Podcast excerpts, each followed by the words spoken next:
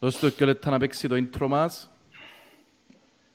Λοιπόν, τώρα δεν ξέρω να ξεκινήσαμε, τώρα δούμε. Λοιπόν, πάμε ρε παιδιά. Γεια σου Μιχαλόβιτς μου. Χαιρετίζουμε. Γεια σου ψηλέ μου. Χαίρετε παιδιά, τι κάνετε; Πολλά καλά πελέ μου εσύ. Μια χαρά, μια χαρά. Μα δεν γελούθηκε, δεν δεν γελούθηκε το ψηλό. Δεν δεν γελούθηκε το ψηλό. Η κατάσταση μαζί του, άμα δεν είναι το απολύ, δεν το, δεν το, δεν το. Δεν το, δεν το, δεν το. Εννοείται ρε, εννοείται, εννοείται, εννοείται. Λοιπόν, κοπέγια μου, μετά από μεγάλη νίκη, ερχόμαστε πίσω. Πόρε φίλε, τι έγινε Οργασμι- μέσα. Οργασμική νίκη. Ωραίος, ήταν να ξεκινούσα που είχαμε. Πέ μου για τα συνε... Ο Ξάλα σου πω. Ναι, πάμε που είχαμε ρε. Πέ μας, πέ μας ρε Μιχαλόβιτς ρε σύβατα. Ρε, αν θυμάσαι που σου στείλα τον την ερώτηση και να σου ρε, τι θα προτιμούσες ρε; Να διαρνες 0-4 τον Απόλλωνα εκτός έδρας, έτσι με μια άνετη εξευτελιστική νίκη ή να το δέρεις με 0-1 με ε, ε, χιτσκοκικό τρόπο στο 95 ρε φίλε. Τι θα προτιμούσες; Ε φίλε, στο 95 ρε φίλε. Εσύ Θα ρε παίζω φίλε, σε κατάθλιψη. Ε, φίλε, εγώ προτιμώ το 0-4 γιατί η παλμή, το άγχος, η πίεση εκείνη την ώρα είναι ειδικά Ναι, με ρε ένα φίλε, χτυπείο αλλά- πέρτη. Ε, φίλε, Αλλά έχουμε και- για- έχουμε- ε, φίλε, έχουμε και οικογένεια, ρε φίλε. Ε, Μείνουμε στον τόπο. Ε, Μείνουμε στον τόπο, ρε φίλε. Ναι ρε φίλε, αλλά ο Ε, Είναι τρόπος, πρόβλημα. ο τρόπος που το κέρδισες ρε φίλε στο 95 ρε φίλε ήταν το κάτι άλλο ρε φίλε. Ήταν, ήταν. Είχαμε Ήταν, του κάτι τα μένα, ε, είχαμε του κάτι τα μένα το Απόλλωνα που πέρσι ρε φίλε. Κάτι τα μένα που πέρσι ρε φίλε, που πέρσι το παιχνίδι που σε παίζαμε μονότερμα και καταφέραν και τέραν μας. Δηλαδή ήταν, δεν μπορεί να σου πω ρε φίλε. Ήταν σαν Ε, να τι είναι το payback, ποδόσφαιρο, ρε; payback day ρε φίλε, payback. Έτσι είναι το ποδόσφαιρο, ρε, συναισθήματα, ρε φίλε. Που τη μια στιγμή στην άλλη, αυτό είναι το πιο ωραίο άθλημα ε, παγκόσμια, ρε φίλε. Γιατί που τη μια στιγμή στην άλλη, που για που είσαι απογοητευμένος γιατί φεύγεις με χ, γιατί υπήρχε μια μικρή, που για μένα προσωπικά εγώ είχα μια μικρή απογοήτευση για τις φάσεις που έχασα, ξαφνικά που το 0 βρέθες στο 100 σε κλάσματα δευτερολέπτων. Ναι, ρε. Ε, ε, Απίστευτο. Εντάξει. Ε, φίλε, Ε, ε, ναι. μπο- Εν έχεις έτσι Τα συναισθήματα. ρε φίλε. απολωνιστούθια, τα απολωνιστούθια φυρμένα ρε φίλε, αγάπη μια εβδομάδα Α, αλλά... μάνα μου, Ε, Φίλε, μάνα ο μου. Απόλλωνας έρχεται. Δηλαδή, όση τύχη είχαν πέρσι, ενώ που θα σου πω, όση τύχη είχαν πέρσι, επιάν τους την πίσω φέτος, ρε. Παίζουν με τον Ολυμπιακό, προηγούνται ένα μηδέν. Χάνουν τα χαστά. Στα τελευταία λεπτά κάνουν το ένα-ένα. Παίζουν μετά από Ελλήν, νομίζω ότι είναι να πιάσουν την ισοπαλία. Στο 95 παρθένουν καρδιακό επεισόδιο. Όντως, ε, τα τελευταία δύο παιχνίδια πριν να τους στοιχίζαν πολλά, πάρα Α, πολλά. ρε φίλε, είναι- Ναι, ρε, αφού ευρε- Ήταν, ευρε- ε, Ευρεθήκαμε που δυσκολευτεί. και που είμαστε ε, στους ίδιους πόντους, ευρεθήκαμε οχτ- πόσους, έξι πόντους που πάνω τους τώρα; όχι, ή είμαστε πέντε. τρεις. Όχι, Τρεις, ρε. τρεις, Όχι, τρεις. ρε. Τρεις ακριβώς. Είμαστε μαζί 15 ρε παιδιά. Ναι. Και πήγαμε, Ε, με τη δική μας πήγαμε 18 εμείς. Λοιπόν, εμ, για μένα ρε κοπέγια τα γλυκή με πάντως, α. Διότι είχα, ε, μέχρι εκείνη την ώρα, λαλό και εγώ ρε φίλε, ειδικά την ώρα που βάλει το Σατσά στο 92 νομίζω που τον έβαλε. Όχι, εγώ δεν που κάνει τώρα ρε, μα ε, τελειώσε το Ναι, μάτι, ρε, ας πούμε. εκείνη η αλλαγή ήταν... Εμένα φάνηκε μου ότι θέλει απλώς να καθυστερήσει για να πιάσουμε με την ισοπαλία, ρε φίλε.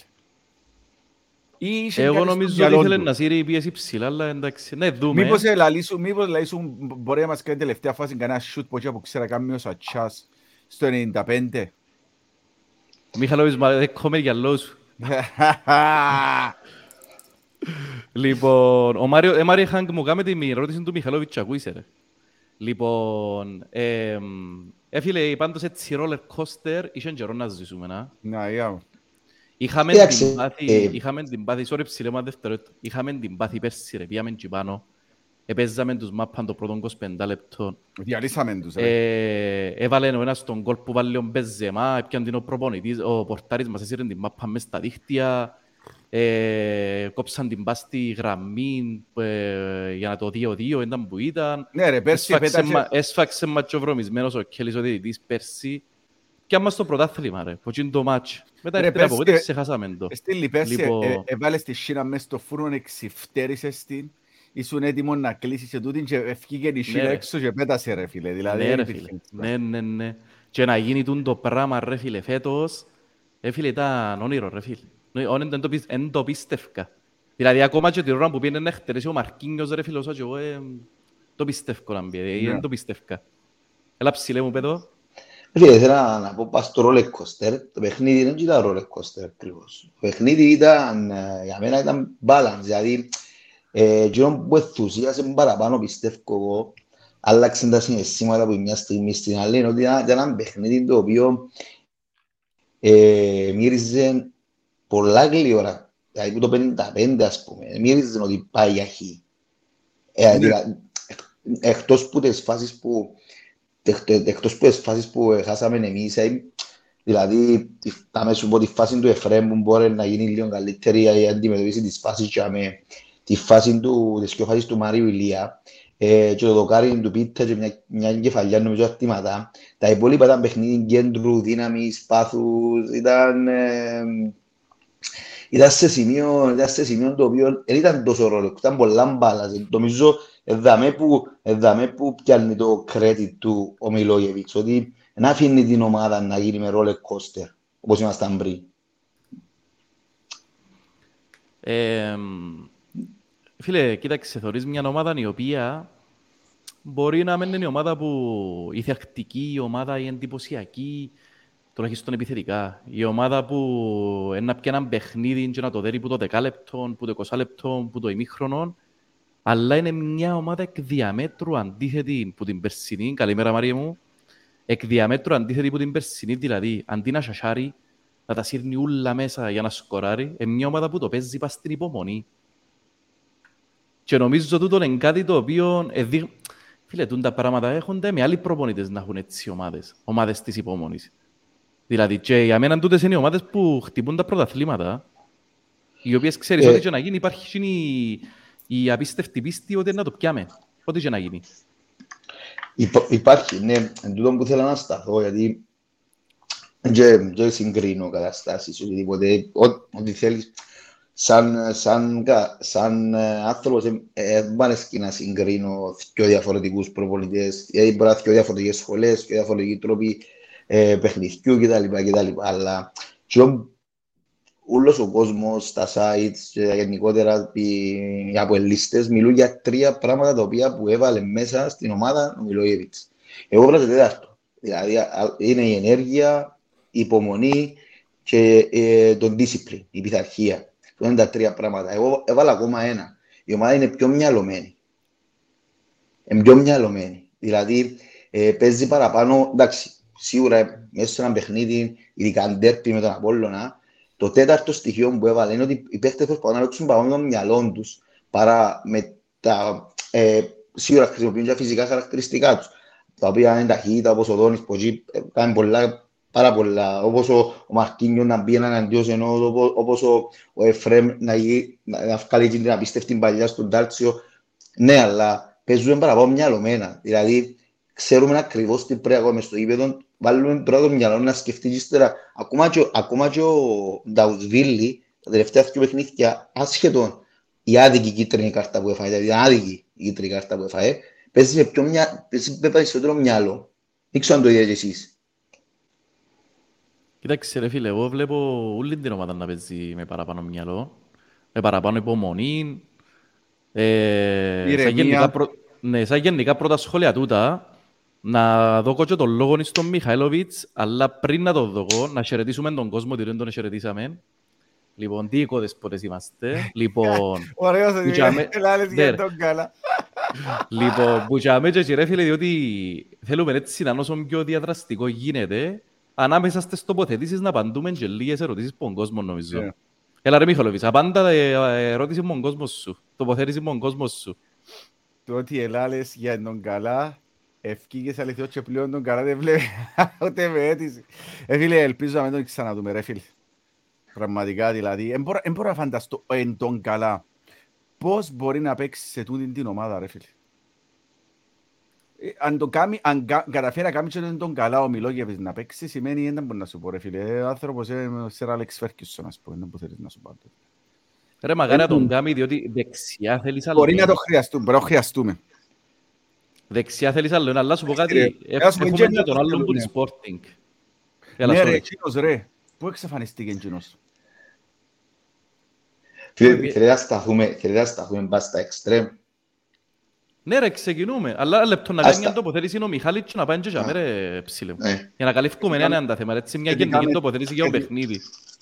Ε, ρε φίλε, νομίζω ότι η πιο σημαντική διαφορά που έχουμε δει φέτος, ο- εννοώ που την ημέρα που ήρθε ο Μιλόγεβιτς, Ψήλε μου, κέβαζε Εν- σαν μιλά. είναι η ηρεμία με την οποία παίζει η ομάδα που την αρχή ως το τέλος.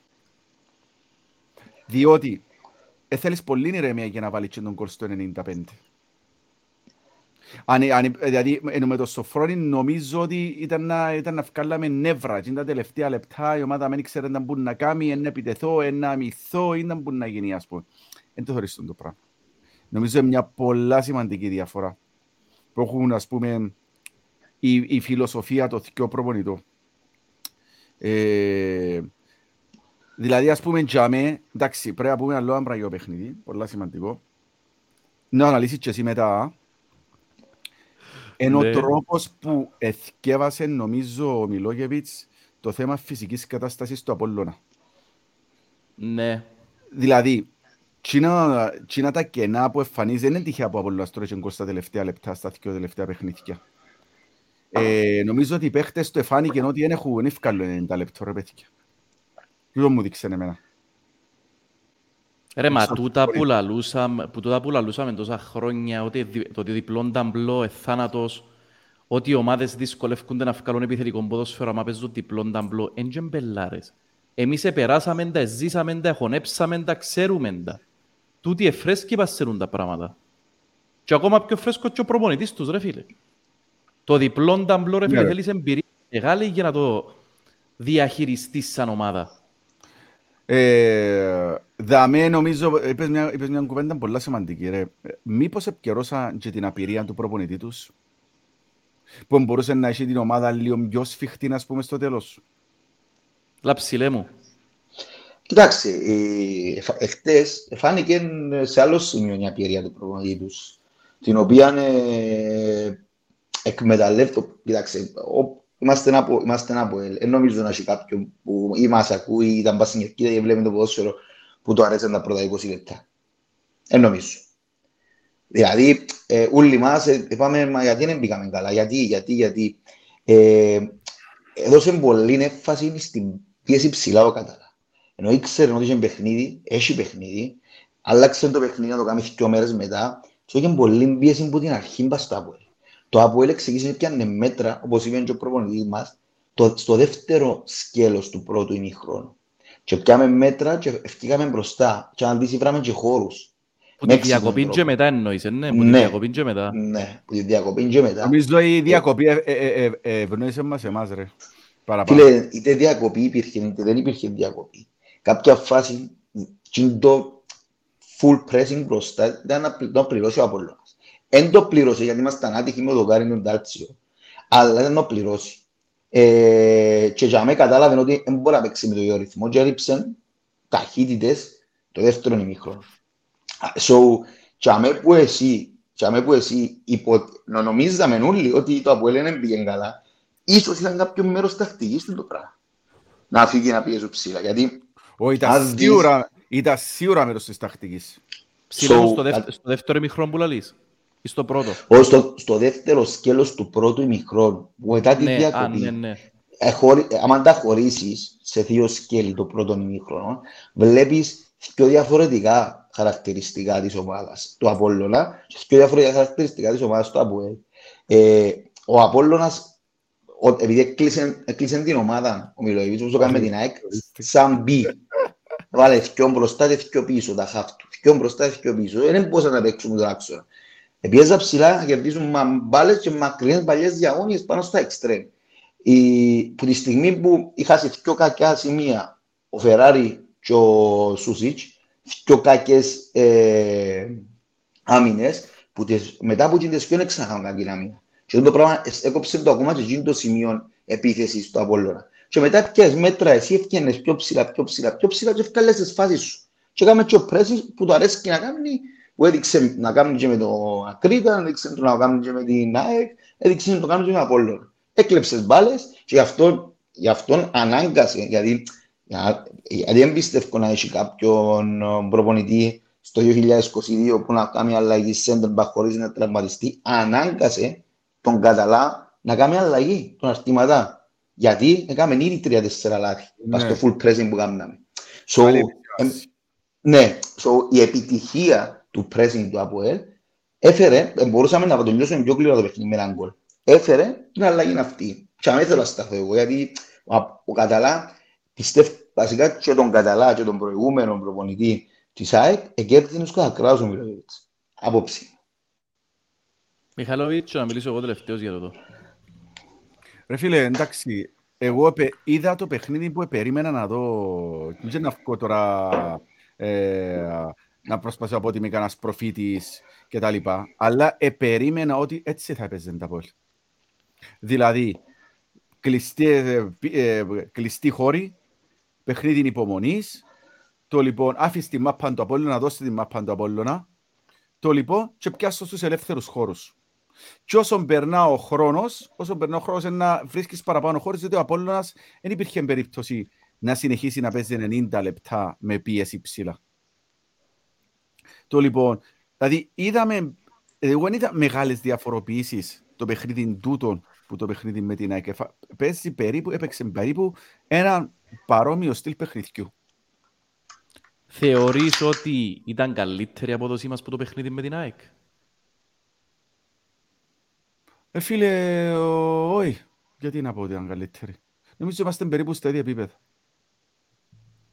Να Έτσι σας το πω λέω ήταν που, στην ήταν που έγινε. Το μόνο που είδα λίγο καλύτερο, εγώ είδα ότι κάποια, κάποια εξηγήσαν να μας βγαίνουν επιθετικά, διότι αμυντικά ξέραμε να είμαστε καλοί, ξεκίνησαν να μας βγαίνουν επιθετικά κάποιοι, ανοίξαν το προσέξετε, κάποιοι αυτοσχεδιασμοί, Αυτοματισμοί. αυτοματισμοί, κάποιοι αυτοματισμοί, δεν ξέρω αν το προσέξετε, και τρεις φορές που το κάμαμε.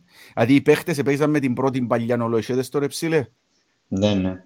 Υπήρξε. Σε στιγμές, κάποιες μικρές στιγμές, μέσα στο παιχνίδι υπήρξε. Ναι. Όχι σε μεγάλο βαθμό, αλλά υπήρξε. Που προς, ενώ, πιστεύω να το, να το μεταβιβάσεις σιγά σιγά. Είναι, είναι να δούμε σε βάθος χρόνου του το πράγμα, σιγά σιγά η ομάδα, αλλά ο Μιλόγεβης νομίζω κατάλαβε ένα πράγμα. Αυτή τη στιγμή το ΑΠΟΕΛ δεν είναι έτοιμο να παίξει κυριαρχικό ποδόσφαιρο σε ντέρπι. Ξέρετε πολλά καλά το πράγμα. Δεν μπορεί το ΑΠΟΕΛ αυτή τη στιγμή, δεν είναι δουλεμένη η ομάδα αρκετά καλά για να παίξει κυριαρχικό ποδόσφαιρο.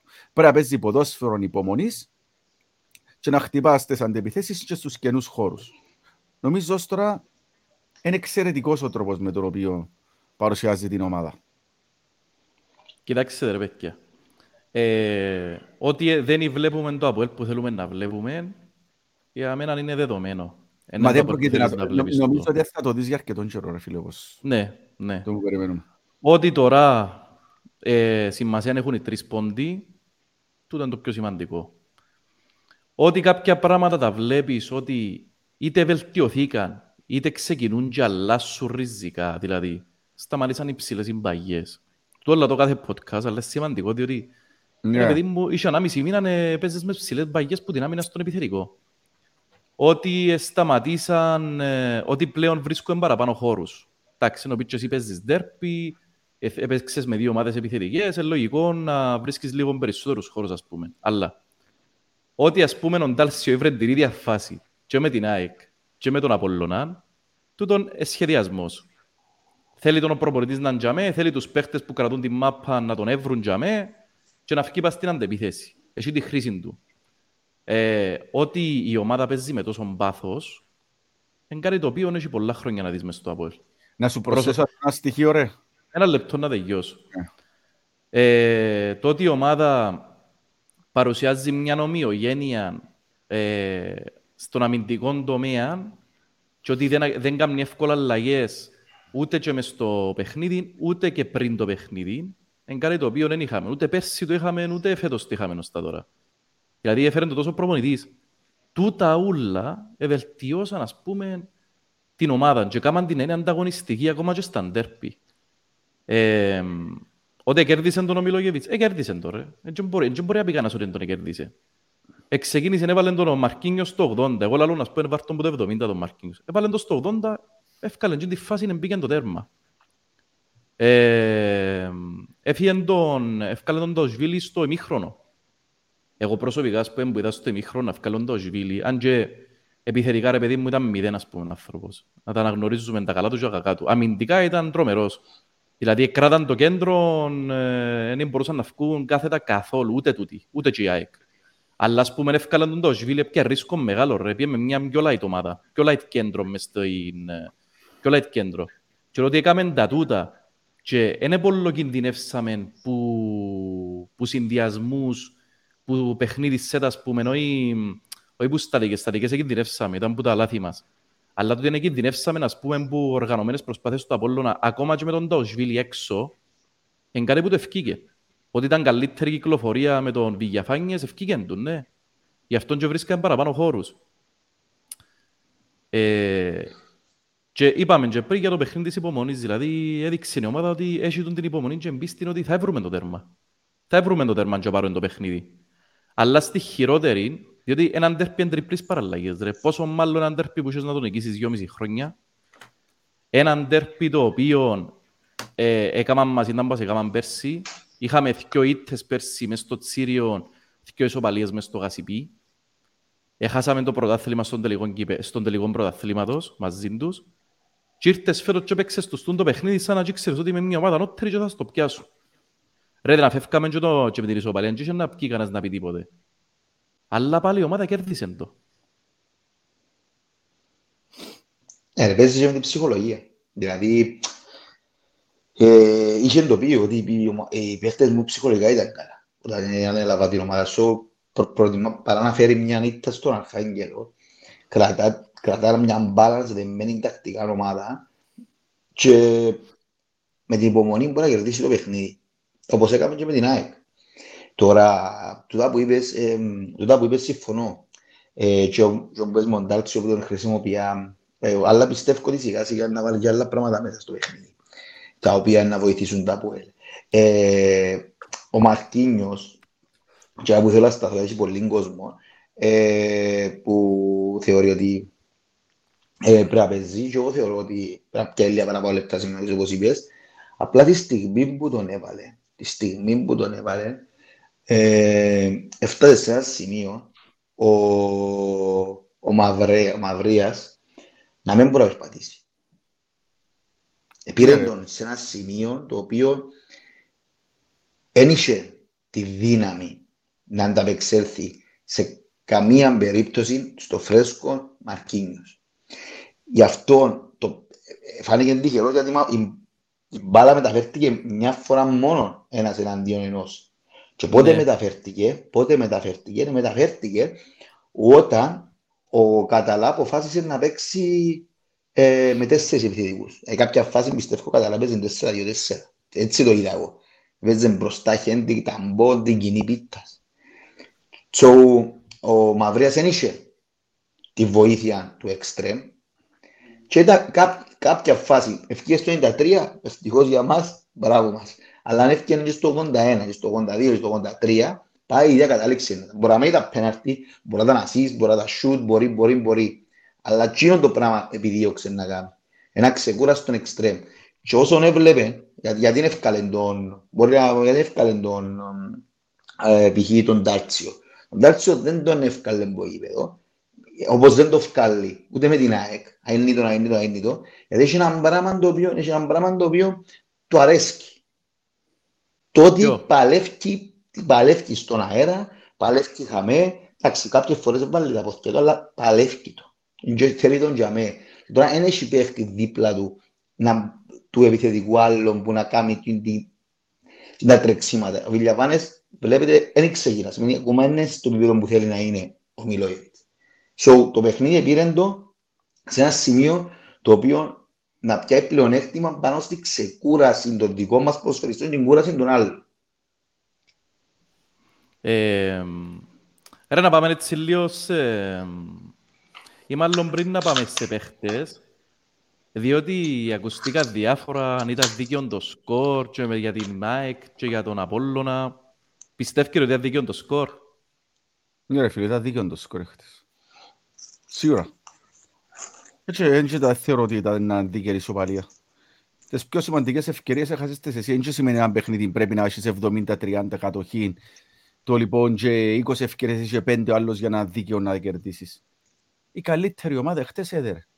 Η καλύτερη ομάδα με την ΑΕΚ έδερε ρε φίλε. Και μια ομάδα κρίστη και κρίστη μόνο από ευκαιρίες, κρίστη και από την αμυντική της λειτουργία ρε φίλε. Το λοιπόν, η καλύτερη... Εφίλε να προσθέσω πας τις ευκαιρίες και να συνεχίσεις ότι είχαμε που 7 φάσεις η κάθε ομάδα, που 7 φάσεις και που δυο με τρεις κλασσικές η κάθε ομάδα, δεν είχαμε διάφορες πας στις φάσεις. Περίμενε, περίμενε, περίμενε, περίμενε, ναι. Και αν πρέπει να κρίνεις όμως είναι, είναι μόνο ο αριθμός των φάσεων. Είναι πόσο πιο επικίνδυνες ήταν οι δικές σου φάσεις και πόσες φάσεις ήταν μέσα στον κόλ. Ήταν παραπάνω από το Απόλλωνα. Κοίταξε ρε Μιχαλή, είχαμε από 7 φάσεις, έγραψα τις κάτω, είχαμε. Ναι, φίλε, είχα και εγώ στατιστεύκα και φωτογραφία. Το σούτ του Ζράντι το χλιαρό. Ε, η κεφαγιά του Γιωβάνοβιτς στο 39 που ήταν κλασική φάση, ήταν μπροστά από την πόρτα. Κεφαγιά του Πίτα που ήταν καλή φάση ε, έξω. Αρτιμαράς κεφαγιά χλιαρή. Σούτουν την κοινή στο 86 χλιαρών. Κεφαγιά του Πίτα το κάρι ήταν η μια άλλη φάση στο 90. Και τελευταία Φίλε. μεγάλη φάση με τον Μαυρία που χιονοστήγαν όλοι μπροστά. Λοιπόν, Περίμενε, εμείς είχαμε ένα λεπτό ρε, στους πούλες. Είχαμε τη σέντρα σούτ του Φεράρι 15. Ε, το γύρισμα του Μάγκλιτσα χλιαρό στο 45. Στο 46 το σούτ του Μάγκλιτσα έξω την περιοχή. 45 σι 12 ε, το δοκάρι του Ντάλσιο.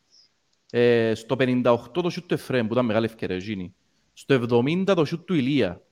Ε, στο 83 της Σέτραν του Δόνη κατέβασμα του Ηλία και σούτ. Τις ίδιες φάσεις είχαμε. Και κλασσικές και μη κλασσικές. Ωραία φίλε. Ε, παιδιά, για να, για να πιάτε ένα παιχνίδι να είναι δίκαιο. Ευκαιρίες το από ρε φίλε, δεν μπορεί να δεις τώρα. Είναι και θέμα, είναι θέμα, είναι θέμα κλασσικό φάσεων. Για να πιάσεις ένα παιχνίδι να είναι δίκαιο ή όχι, εξαρτούνται από πολλά ζητήματα. Η, αν θα πεις το, αν θα πεις το χίλιο υπομένων, ε, η πιο ουσιαστική ομάδα κέρδισε, ναι, όντως η πιο ουσιαστική ομάδα στο τέλος της ημέρας κέρδισε. Ε, κέρδισε ένα πέναρτι, έβαλα το ήμουν ουσιαστικός στην εκτέλεση του πέναρτι και κέρδισε. Το αν είναι δίκαιο, το σκόλα δεν είναι δίκαιο, ε, είναι θέμα αντικειμενικό, θέμα είναι ένα άσπρο μαύρο. Έχει εγκρίζο μέσα, έχει, είναι, έχει συζήτηση πολλά μεγάλη. Αλλά το που θέλω να πω είναι ότι, που θέλω να πω είναι ότι ούτε η ομάδα που το θέλει παραπάνω κέρδισε κτλ. Το αν πανεχαθήκαν τρεις φάσεις, τέσσερις φάσεις, πιο κλασική, πιο κλασική, λιγότερο κλασική, απο, μόνο, αποτυπώνεται μόνο στα λόγια των δύο προπονητών. Ότι δεν είμαι ουσιαστικός, δηλαδή ο ένας στην τελική μου, στο, τελικό, στο τελευταίο τρίτο του γηπέδου, και ο άλλος δηλαδή συγχαρητήρια στους παίχτες. Σημαίνει ότι είναι η ομάδα που πρέπει να κερδίσει, είμαι στο γήπεδο κερδίσει. Ε, φίλε, μιλώ για ομάδα που ο Απόλλωνας που ανοιχτό παιχνίδι, ρε φίλε, βρες σου δύο φάσεις. Τι βρε να λες. Ε, κοιτάξτε, είναι η δύναμη του στα δικές φάσεις, ε, στη Είναι η δύναμη του. Και εγώ θεωρώ ότι είναι αδυναμία μας εμάς, γιατί εν, εν, εν, εν, επειδή είπαμε ότι εγώ επειδή είμαι άνθρωπος ο οποίος να σου πω και τα καλά και τα κακά του. Έτσι ε, πρέπει. Έτσι πρέπει, ρε φίλε, γιατί βλέπω, αν κάτσω να δω τον Απόλλωνα, εγώ σαν Κωνσταντίνος, στην τηλεόραση, να δω τρία-τέσσερα πράγματα. Ποια, ποια είναι τα τέσσερα πράγματα που να δω. Τα γκολ που έβαλε ο Απόλλωνας, που είναι πολλά λίγα όπως εμάς, δεν είναι πολλά τα γκολ του, τα γκολ που έβαλε ο Απόλλωνας ήταν γκολ με την όρθωση και φαλιά ο Πίτας. Στατική. Ναι, ναι. Κεφαλιά ο Πίτας με ομόνη. Κεφαλιά ο Πίτας με τον Ολυμπιακό. Ε, ήταν στατική, αλλά που σε Δηλαδή, βλέπεις ποιο είναι το δυνατό σημείο. Αν δεις τις φάσεις, εκτός τρεις από τις τέσσερις τελικές τους προσπάθειες σε στατική φάση, ήταν όλες στοχευμένες πάνω στον Πίτα. Πιάστες όλες να δεις. Ο Γιωβάνοβιτς, ναι, ναι, ναι. ο Γιωβάνοβιτς έπιανε ασύς που τον Πίτα. Στη φάση εκείνη ήταν ο Πίτας που το και την πάσα με, με, με την κεφαλιά. Ναι, ναι, ναι. Και ένα ασύς που τον Πίτα. Ο ναι, Πίτας ναι, ναι, έχασε τη δεύτερη κεφαλιά. Ο Πίτας ήβρε το δοκάρι. Δηλαδή, σαν, σαν ένα σύνολο, μια ομάδα, έπρεπε να, να, να έχω λίγη... Εντάξει, να μου πεις, να μου πεις ότι στο πρώτο δοκάρι το προηγούμενο παιχνίδι είχα τον Κρυβιτάλια, που έχει έναν αλφα ύψος, και τώρα έχω τον, και τώρα έχω τον uh, Μάγκλιτσα, που είναι τόσο καλός, και έφτιαξε πολλές μπαλιές με την ΑΕΚ, ο Κρυβιτάλια, γιατί και η ΑΕΚ είναι πολλά καλή στην, στις τέτοιες φάσεις.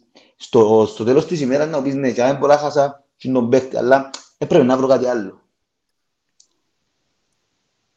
Φίλε, στο κόμμεν, Γιώργος Εφραίμ καλύτερος του Μέση. λοιπόν, κοπήγια μου θα απαντήσω και εγώ πάση εδώ. Γιατί εγώ θέλω να τα βλέπω όλα και σφαιρικά, αλλά και αντικειμενικά. Ήταν ένα παιχνίδι κοπέγια της ισοπαλίας. είτε του 0-0, είτε του 1-1. Έχασαμε κλασσικές φάσεις, ήβρεν και ο Απόλλωνας πιο μεγάλες φάσεις με Μπίταν και την τελευταία.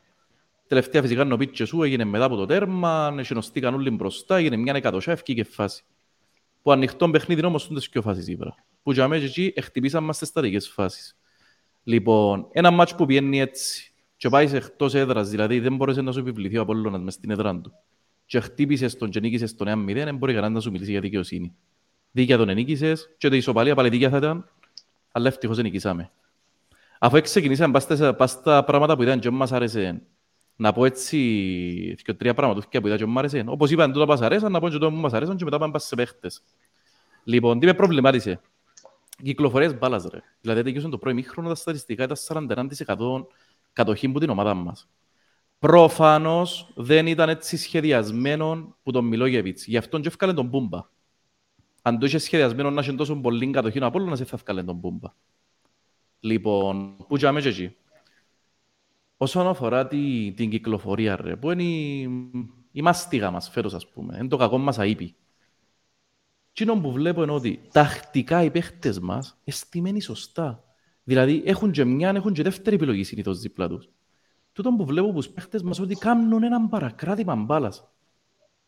Ε, ξέρεις, και μπορείς να κάνεις το ένα-δύο και να αφήσεις, κάνουν το παρακράτημα ή που να την κατεβάσουν. Ε, μα δευτερόλεπτα που χάνεις τούτα. Λοιπόν, και τα άλλα δύο πράγματα, μπορείς να το πεις και έναν πράγμα, είναι η κακή αμυντική συμπεριφορά σε στήμενα και η κακή επιθετική συμπεριφορά σε στήμενα. Δηλαδή, εκέρδισε μας πας στα στήμενα Απόλλωνας. Και ευκάλεν τις φάσεις του που όπως είπε πριν και ο ψηλός. Ακούω σχόλια ρε παιδιά μου και άποψη για τα, για τα μειονεκτήματα που είδατε. Ε, φίλε, ε, Μιχάλη, πες ή πρώτος.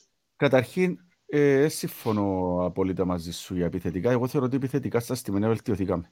Θεωρώ κάποια πράγματα, θεωρώ παραπάνω κίνηση. Μπορεί να μην επαλάμε εκτός που γίνει τον κόλ με τον στην Πάφον. Okay. Το Κρέσπο. Ναι.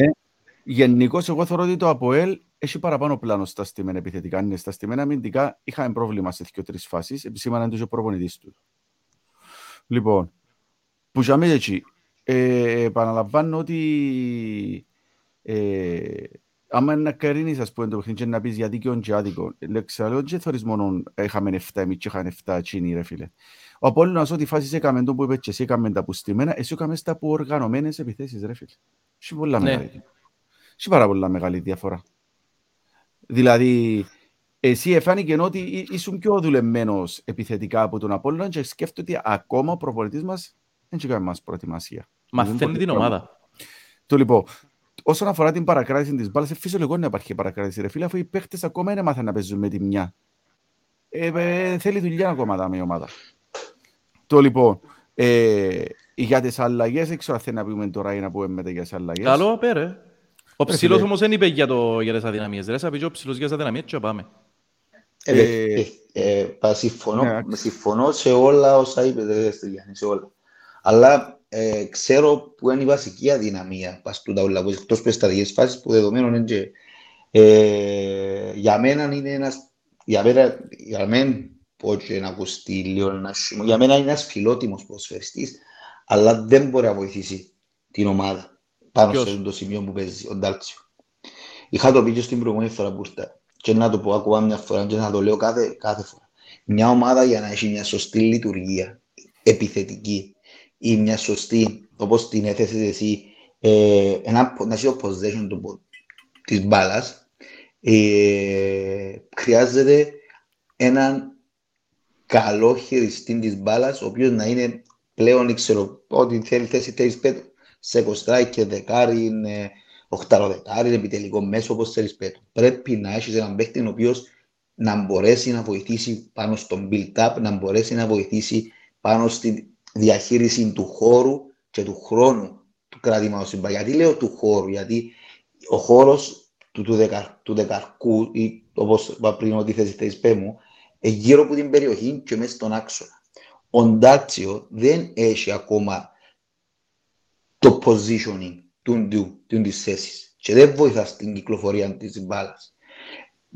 Πέμω μια φορά, αν θυμηθείς, που έπιασε την μπάλα ο Ντάλτσιο και χρησιμοποίησε τα χαρακτηριστικά του δεκαρκού για να σε βοηθήσει να βγεις πάνω. Όμως, που την άλλη, συγκλίνεις μέσα και κερδίζεις με τον Εφρέμ και φεύγεις σε ανοιχτό χώρο. So, η κυκλοφορία για με συμφωνώ, αλλά για μέ που πιστεύω ότι πηγάζει η αδυναμία μας. Τώρα, η... τα επιθετικά στιγμένα συμφωνώ με τον Λιανό. Sorry, Μιχαλή μου, αλλά δεν μπορώ να με κερδίσω μια κεφαλή. Αν κινούμε, κινούμε και εγώ. Μπορώ να σταθώ και εγώ και είμαι και 110 κιλά, να σταθώ και εγώ στην περιοχή και να βουρήσω. Πρέπει να την εύρω την μάπα. Δηλαδή, για να μπει γκολ πρέπει να την εύρω. Για να μπει γκολ. Ρε να σου πω ρε ψηλέ μου, νομίζω ήταν τα χτυπήματα που ήταν καλά. Εγώ εν τούτο Ρε που φίλε, κατάλαβα. Ρε φίλε, ας σου πω κάτι, τα χτυπήματα, είχε και χτυπήματα το οποίο ήταν μες στο κέντρο της άμυνας και είναι πια- Απλά το πρόβλημα μας είναι ότι δεν έχουμε, δεν έχουμε ψηλούς παίχτες. Πιάσε έναν και ένα, ρε φίλε. Δεν έχουμε τους παίχτες ή, ή δεν έχουμε ψηλούς ή κεφαλοσφαιριστές. Ο Ντουβάλι δεν μας έδειξε ακόμα ότι μπορεί να πιάσει κεφάλι. Ο Ναι. Κρέσπος ξέρουμε, το βλέπουμε το ότι ο άνθρωπος είναι άλλο level, αλλά είναι, το, ύ- το κεφάλι, το ύψος είναι το διάμον του χαρτί μες στο γήπεδο. So, άμα χάνει και το σέτερφος σου που είναι 90 κάτι, άμα χάνει και τον, ε, άμα χάνει και τον, ε, πώς το λες, τον, ε, το, το δεκάρι σου, ο οποίος τον Τάλτσιο, είναι παίχτης ο οποίος είναι τον γκολ, so, μειώνονται οι πιθανότητες να χτυπήσεις την μπάλα με το κεφάλι για, να- για να τη σκοράρεις. Ε, βλέπεις ότι, λέω σου ότι ο Πίτας είναι και πολλά πιο ψηλός που, που, που, που τον Μάγκλητσα και πιάσε τρεις κεφαλές μες στο, μες στο κέντρο της άμυνας μας. Ναι, ναι, ναι. Ε, Εντάξει, έχουν so- έχουν έναν πολύ ωραίο comment που τον Κάπα Γιώργο, που δεν το σκεφτεί κανένας μας και έχει δίκαιο.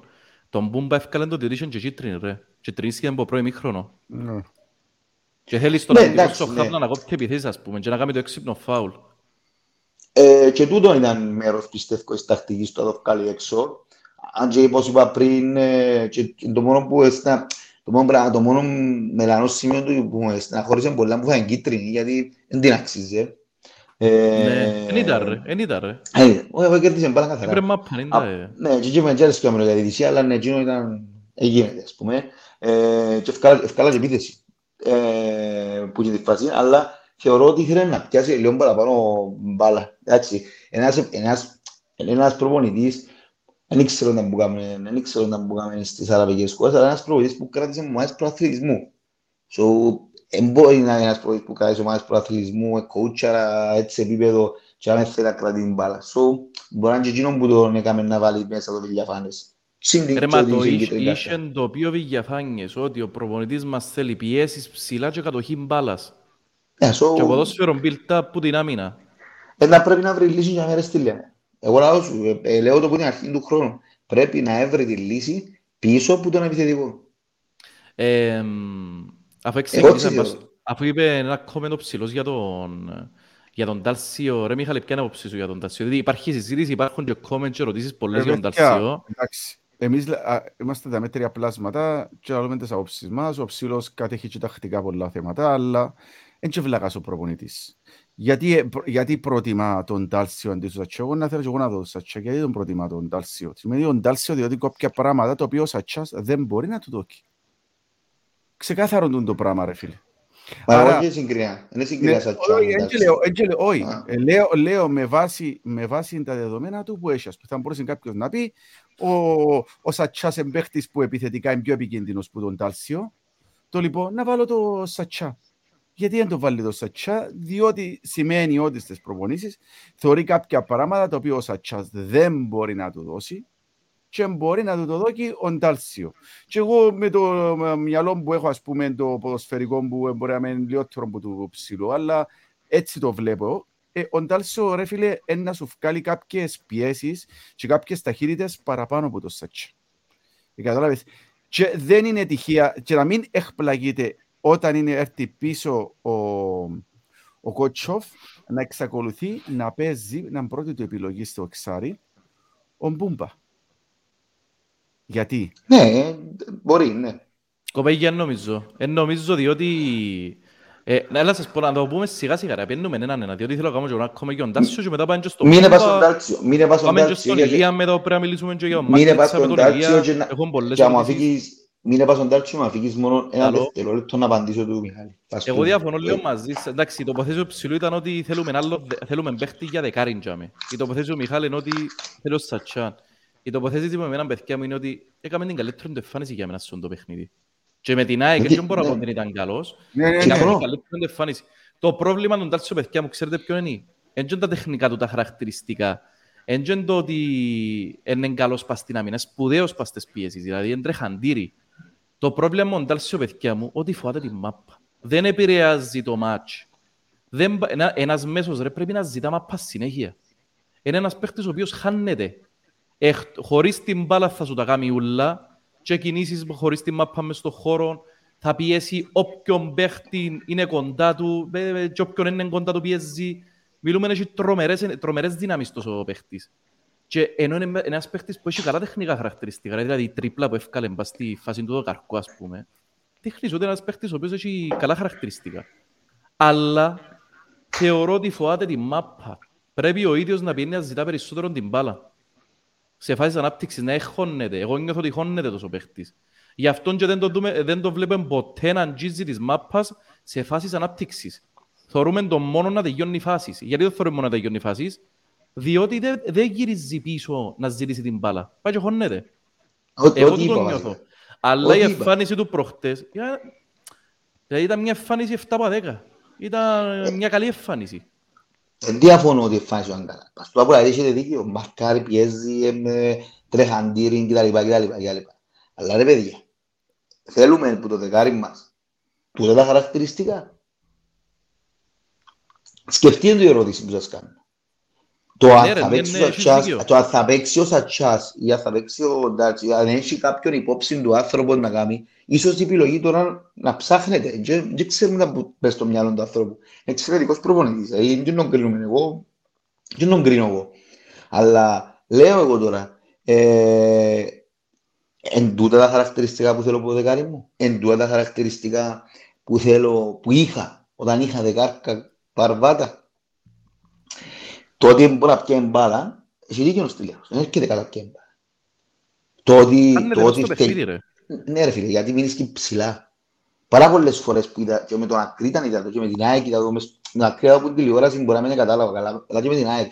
Πάρα πολλές φορές θεωρώ τον Κρέσπο να του φωνάζει έλα πιο κάτω, να ενωθούμε. Γιατί ενώ με το Απόλλα δεν το έκαμε τούτο, το Απόλλα πολλά σωστός, γι' αυτό είναι το καλύτερο του παιχνίδι. Ε, ναι, ο, ο Ντάλσιο είναι δεκάρι, είναι ξαροχτάρι και εγώ συμφωνώ μαζί με τον Βασίλη. Γιατί η ουσία, η ουσία του ανθρώπου γίνου είναι να σου παίζει και να σου τρέχει. Το να μου δημιουργήσει, επειδή, να, να σου πω κάτι ρε στήλια, Μιχάλη μου. Ε, αν θυμηθείτε μόνο μια ασίστ του, να πω ότι, να πω ότι έχω λάθος. Μια assist, χωρίς να την κόλ. Μια assist. Τον Ταλσιό. Δεκάρι. Ναι, ναι, μία. Μία assist, μία μπάσα. Ωραία φίλε, είναι... φίλε να σου πω και κάτι άλλο. Είναι και ψυχολογικά δύναμος πας στην τελική προσπάθεια των Ταλσιό. Δηλαδή θεωρείς και πάσεις που πάνε να βγάλει έχουν ενέργεια πάνω τους. Εντάξει, ο σιούτ προχτές δεν μπορείς να ευτέξεις. Ρε φίλε, που για μέγα μια ενέργεια να πούμε, έπεφτε, εύκαλε ένα σιούτ. Ε, έβαλα τον ταθκιο τα comments πάνω, διότι εγώ πιστεύω ότι ο Ντάρσιο είναι εξαράκι, αλλά είναι το εξαράκι που θέλει δίπλα του ένα βαρετό. Ε, και, και με τούτο σύμφωνο που λέει ο Τάσος, δεν ξέρω αν ο Τάσος που έρχεται, ε, η θέση του ρε, σε φάση άμυνας ας πούμε, είναι δίπλα από τον επιθετικό να είναι προσέξετε. Δεν που αμυνούμαστε. Ναι, ναι. Στην ναι. επίθεση, ας πούμε, μπροστά από τους και τους... Ε, στην επίθεση, άμα κάνουμε build-up, μπροστά από τους και τους μέσους. Άμα κάνουμε αντεπίθεση, ε, βασικά είναι το εννιάρι μας, άμα κάνουμε αντεπίθεση. Εσύ θέλεις ο ρόλος του, πολλά τον Ταλσίο. Τραβά κάτω ε, τον, ε, τραβά κάτω τον σέντερ και έφτιε που πίσω τους. Οπότε να σας το πάει γιος ρε, για να κλείσουμε την κουβέντα με τον Τάρσιο. Θα τον εβάλλετε στο επόμενο μάτσο με την Ένωση; Ναι, σίγουρα. Είναι, αν δεν έβρει κάτι, ναι. Ρε φίλε, ε, θα μην μπαίνουν κανένα δύο ερωτηματικά. Ε, διότι ε, πρώτα απ' το έναν το ερωτηματικό είναι ε, θα το βάλει, ε, να βάλει τον Τάλσιο στο επόμενο παιχνίδι γιατί θέλει να καθιερώσει μια εντεκάδα. Και το δεύτερο ερώτημα είναι ε, αν το επιμένει πας τούτους, ε, πότε να ξεκινήσει βασικός ο Σατσάς και ο αριστερά το Βραζιλιάνο, ρε φίλε, διότι εμπαίχτες του οι οποίοι θεωρούσαμε εμείς ότι ε, ενάν εντεκαδά.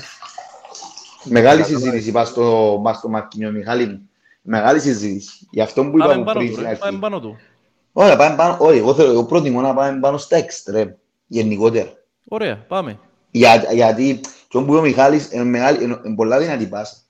Να σου εξηγήσω γιατί παίζει ο Εφρέμ και ο Δόνης. Ε, για μένα πάντα, δεν ξέρω, είναι ο προπονητής. Ε, ο Εφρέμ και ο Δόνης θα παίζουν μέχρι να αλλάξει τρόπο παιχνιδιού του. Άμα, άμα, άμα πιάσεις τις στιγμές, άμα, βασικά σου πω κάτι διαφορετικά, άμα πιάσεις, άμα πιάσεις, το, άμα πιάσεις τους παίκτες, one by one, τον Εκστρέμ, έχουμε τον Θεοδόρου, τον Μορέιρα, τον Μαρτίνιος, ε, τον Εφρέμ και τον Δόνι. Έχουμε πέντε Εκστρέμ. Εντάξει. Ναι. Που επέξασαν είτε 10, είτε 30, είτε 100 λεπτά, είτε 500 λεπτά. Τώρα είναι τον καλά να τον βάλεις καν μέσα ρε μεγάλε. Α, ναι, και τον καλά, εξήγασα το. Έχεις δίκιο. Και τον καλά. Έχεις έξι εξτρέμ. Έξι εξτρέμ. So, ποια από τούν τα εξτρέμ μπορούν να κάνουν τούν το πράγμα που θέλει ο Μιλόγεβιτς; Τι κάνει ο Μιλόγεβιτς; Ο Μιλόγεβιτς τραβά μες στο κέντρο του γηπέδου, πάνω στη γραμμή, να κάνει receive the ball ο παίκτης του που ξέρει μπάλα, δηλαδή το εξτρέμ του. Πιάνει την μπάλα ο Δόνης, πιάνει την μπάλα ο Εφρέμ και, και φεύγει το, τον back μπροστά. So, ε, και από πολλές φορές το έχει τον Δόνη να διασχίσει και να μπαίνει μες στο γήπεδο και να σου τριπλάρει πολλά εύκολα. Αν το δεις, δεν το περιμένουν. Και ο Φρέμ Ναι. να μπαίνει μέσα. Ο Θεοδόρου εμπαίχτης γραμμής. Ναι. Ο Μορέιρα φάνηκε εμπαίχτης γραμμής. Ο Ντογκάλα, αν μας πει ο Μιχαήλοβιτς να μπορεί, ο, so, ο, ο Μαρκίνιος δεν έχει το στοιχείο. Ε, ο Μαρκίνιος είναι παίχτης που να πάει one- ένας εναντίον ενός, να σου σπάσει μέσα, τριπλάρει τρεις παίχτες, πας στη γραμμή του να, να, να μπει μέσα κάθετα, να πει... Εν το έχει ακόμα αυτό το πράγμα. Ο, Μα- ο Μιλόγιος το πράγμα θέλει προς το παρόν. Ναι, να μου πεις ότι η δεξιά μερκά του φτιάχνει πολλά, γιατί ο Σούσης είναι πιο αμυντικογενής, αλλά ο Φερράρι κάνει πολλά καλά παιχνίδια μαζί με τον Μιλόγεβιτς. Για αυτόν τον σκοπό, για τη διά του χώρο. Είναι, είναι, όταν έπαιζε ο Μαρτίνιος με τον, με τον Φεράρι ή με τον Βίλερ, με έναν μπουσκιό, δεν χρειάζονταν τόσο πολλά τη βοήθεια τους. Επιάνναν την, αλλά ο Μαρτίνιος ήξερε ότι μα πρέπει να τριπλάει τρεις παίχτες. Ξέραμε το, ναι. Ναι. Και εγώ πιστεύω για μέ που ακόμα δεν χρησιμοποιηθήκαν άλλα εξτρέμ. Και, αρ, και αργούν να μπουν άλλα εξτρέμ στο παιχνίδι. Πείτε μου στις όψεις σας. Ε, φίλε, η άποψη μου γιατί ο Μαρκίνιος δεν παίζει βασικός, ε, διότι ρε φίλε, θωρείς έναν Εφρέμ, ε, θα πω Εφρέμ Παπαγιά, αλλά θωρείς έναν Εφρέμ, ρε φίλε, ο οποίος ε, κέρδισε τη θέση με το σπαθί του, ρε φίλε. Ναι, αλλά και Κάθε ξέρετε ότι παιχνίδι αυτή είναι να δεν βρει τη κερδίσει. φάση του ή να βρει την ασίστ του. Ε, ε, φίλε, ξαναδείς τον Εφρέμ να μπορεί έτσι πίσω. Μιλώ σου, Όχι. δεν τον ξαναδά μπορεί έτσι πίσω, ρε φίλε, τον Εφρέμ. Ναι ρε φίλε, αλλά δεν ξέρουν τον το πράγμα. Δεν ξέρουν τον το πράγμα όταν ήρθε ο Μιλόγεβιτς. Και δεν ξέρουν που θέλεις να προπονήσεις. Εγώ πιστεύω πια είναι τούτο το χαρακτηριστικό. Ότι έχει καλό κράτημα μπάλα. Και ο Δόνι και ο Ιω Ναι. έχουν καλό κράτημα μπάλας. Να σου πω Το- κι άλλο κάτι ρε ψηλό πας σε τούτο, αφού μιλούμε για τον Εφρέμ. Εγώ θεωρώ ρε φίλε ότι έπιαν τους παίχτες οι οποίοι είναι ηγετικοί, είναι ηγέτες πας στα, μες στα αποδητήρια. Μπορώ να κάνω και λάθος, δεν δεν είμαι μες στα αποδητήρια. Και θεώρησε ότι το καλύτερο για την ψυχολογία των παιχτών είναι να μπουν γίνει μέσα. Και πιστεύω που και που ξεκίνησε να βάλει τον Εφρέμ. Ήβρεν και έναν πάτημα ότι ο Μαρκίνιος στα τελευταία δύο μάτς πριν να έρθει ήταν τραγικός, διότι ήταν. Τα όλοι Ε, ομάδα τραγική, ρε φίλε. Τα Ναι, όλοι ρε, ομάδα ναι, τραγική. ο Μαρκίνιος όμως ε, που και που ήταν πολλά καλός, έκαμε τα δυο μάτς τα οποία ήταν καλός, ας πούμε. Ε, και πιστεύω εν τούτον που κάμε. Πιστεύω ότι λαλή σου που τώρα που η ψυχολογία είναι στα τάρταρα, ε, πρέπει να βγουν μπροστά οι παίχτες ηγέτες. Και Εγώ γι' αυτόν πιστεύω και ακόμα ας ένα. πούμε, Ναι, Εγώ πιστεύω ακόμα ένα. Άμα δεις το παιχνίδι με Γκανιώτης, στο παιχνίδι με την ΑΕΛ, εξε- το Αποέλ εξε- είχε έναν τρόπο παιχνιδιού μόνο. Διά- Διάντη του Μαρκίνιους. Διαφωνείτε? ναι, ναι, και, Ναι. και τις καμινάδες που την άμυνα. Ναι. Ο Γιαννεύσκι, εύκολο, βα- πήγαιναν τρεις παίκτες πάνω του, σβήσαν το, έκανε κακό παιχνίδι. Και με Γκανιώτης, σαν, έκλεισε το, έφκανε τον αλλαγή που το 60. Ήρθε ο Μιλόγιδης, είδαν τα τούτα και λέει, οκ, κάτω τον έξω, δεν ποιον να μαρκάρω. Και Ναι. χρησιμοποίησε, και χρησιμοποίησε και την τέχνη. Γιατί η τεχνική κατάρτιση του Εφρέμ πάνω στο κράτημα μπάλα ήταν καλύτερη. Θεωρώ, άσχημα η τρίπλα κτλ. κτλ. Το να κρατήσει Ναι, μπάλα ναι, και ναι, να μπει. σωστό. Ναι, ναι. Δεν μας λέει Μιχαήλοβιτς, τον καλά, γιατί δεν πες. Ρε φίλε, μιλώντας για το Μαρκίνιος, εγώ νομίζω σε κάποια στιγμή είναι ο βασικός το Μαρκίνιος. Ε, θα είναι ο Εφρέμ. Δεν θα Ε, διαφωνήσω. Λοιπόν, εγώ θεωρώ ότι αυτή τη στιγμή ταχ- δεν βάλει τον Μαρκίνιος γιατί τακτικά δεν είναι τόσο εξελιγμένος παίχτης όσο ο Εφρέμ. Το λοιπόν, ε, και θέλει σιγά σιγά ε, να αφομοιώσει την, διότι ένας παίκτης τώρα που έρχεται Βραζιλιάνος, ρε φίλε, με άλλη νοοτροπία, άλλη φιλοσοφία κτλ. Πρώτη φορά έρχεται στην Ευρώπη, μπορεί να άλλο το στυλ παιχνιδιού, είναι έτσι. Το λοιπόν θέλει να του δώσει χρόνο. Ξέρει πολλά καλά ότι ο Εφρέμ δεν μπορεί να συνεχίσει να παίζει παιχνίδι ή κάθε παιχνίδι να ξεκινά βασικός. Το λοιπόν προσπαθεί να κερδίσει χρόνο αυτή τη στιγμή να του μάθει 17 πράγματα του Μαρκίνιος. Ο Μαρκίνιος αργά ή γλύωρα είναι τώρα ε, σε ένα μήνα ένα πρέπει να παίξει βασικός ρε παιδιά. Διότι μετά κινδυνεύεις να ογκρούσεις τον Εφρέμ. Να αλλάξει ο τρόπο που παίζει, να πάει, να πάει σε πιο επιθετικό Μπόστον, εσύ από ελ. Ή, ή ξέρει το ήδη ότι είναι να κάνει το πράγμα. So, ε, χρησιμοποιεί από όλους παίχτες οι οποίοι είναι επιθετικογενείς μες στο, μες στο τριόν. Δηλαδή, ε, βλέπουμε το, δηλαδή, που τους τέσσερις μπροστά παίχτες, ας πούμε, ε, εντάξει, και οι, οι τρεις που τους τέσσερις θεωρώ ότι εν, έχουν επιθετικές αρετές και ο Εφραίμ έχει, έχει πιο μπάλας αρετές παρά επιθετικές σε σύγκριση με τον Μαρκίνιο. So, κάποια φάση μπορεί να κάνει πιο επιθετικό το Αποέλ. Πιστεύω είναι να, να, να, βάλει μέσα και άλλα χαρακτηριστικά. Μπορεί να βάλει άλλον εξτρέμ, μπορεί να τραβήσει ο Δόνι με πίσω επιθετικό, μπορεί, μπορεί να κάνει πολλά πράγματα. Αλλά τώρα, όπως είναι τα πράγματα, πιστεύω να συνεχίσει να παίζει με τον τρόπο.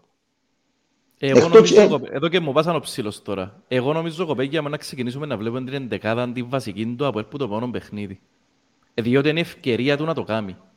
Είναι ευκαιρία να δεις τον Κότσο μέσα, είναι ευκαιρία να δεις τον Βηγιαφάνιες μέσα, είναι ευκαιρία να δεις τον Μαρκίνιος μέσα ε, και πιθανώς να είναι ευκαιρία να δεις και ο Τσεμπάκ. Τι πιστεύω διότι... στη διακοπή εννοώ κάνει το πράγμα; Η διακοπή πότε ρε μου, μετά από την δόξα; Ένιξε, νομίζω, αν θυμούμε, να σε γελάσω, αλλά νομίζω μετά τη διακοπή μου να, να δουλέψει με την ομάδα. Τώρα θα ρισκάρει κατάσταση. Εγώ τις πιστεύω. Ε, οκ, okay. πάμε λίγο πας στο, πας στο Σούσιτς, διότι είχαμε πολλές ερωτήσεις στην αρχή. Να πάμε. Ε, Πώς σας φάνηκε; Μιχαηλοβίτς. Δεν πάτα περιοχή ρε αρκετά. Ε, και γι' αυτόν τα που χτες ήταν λίγο μονοδιάστατο επειδή τον παραπάνω από την αριστερή πτέρυγα. Ε, προβληματίζει με. Δηλαδή, ο Σούτς είναι, είναι κακός παίχτης, αλλά δεν είναι παίχτης που έχει μεγάλες επιθετικές άρετες, όπως φαίνεται.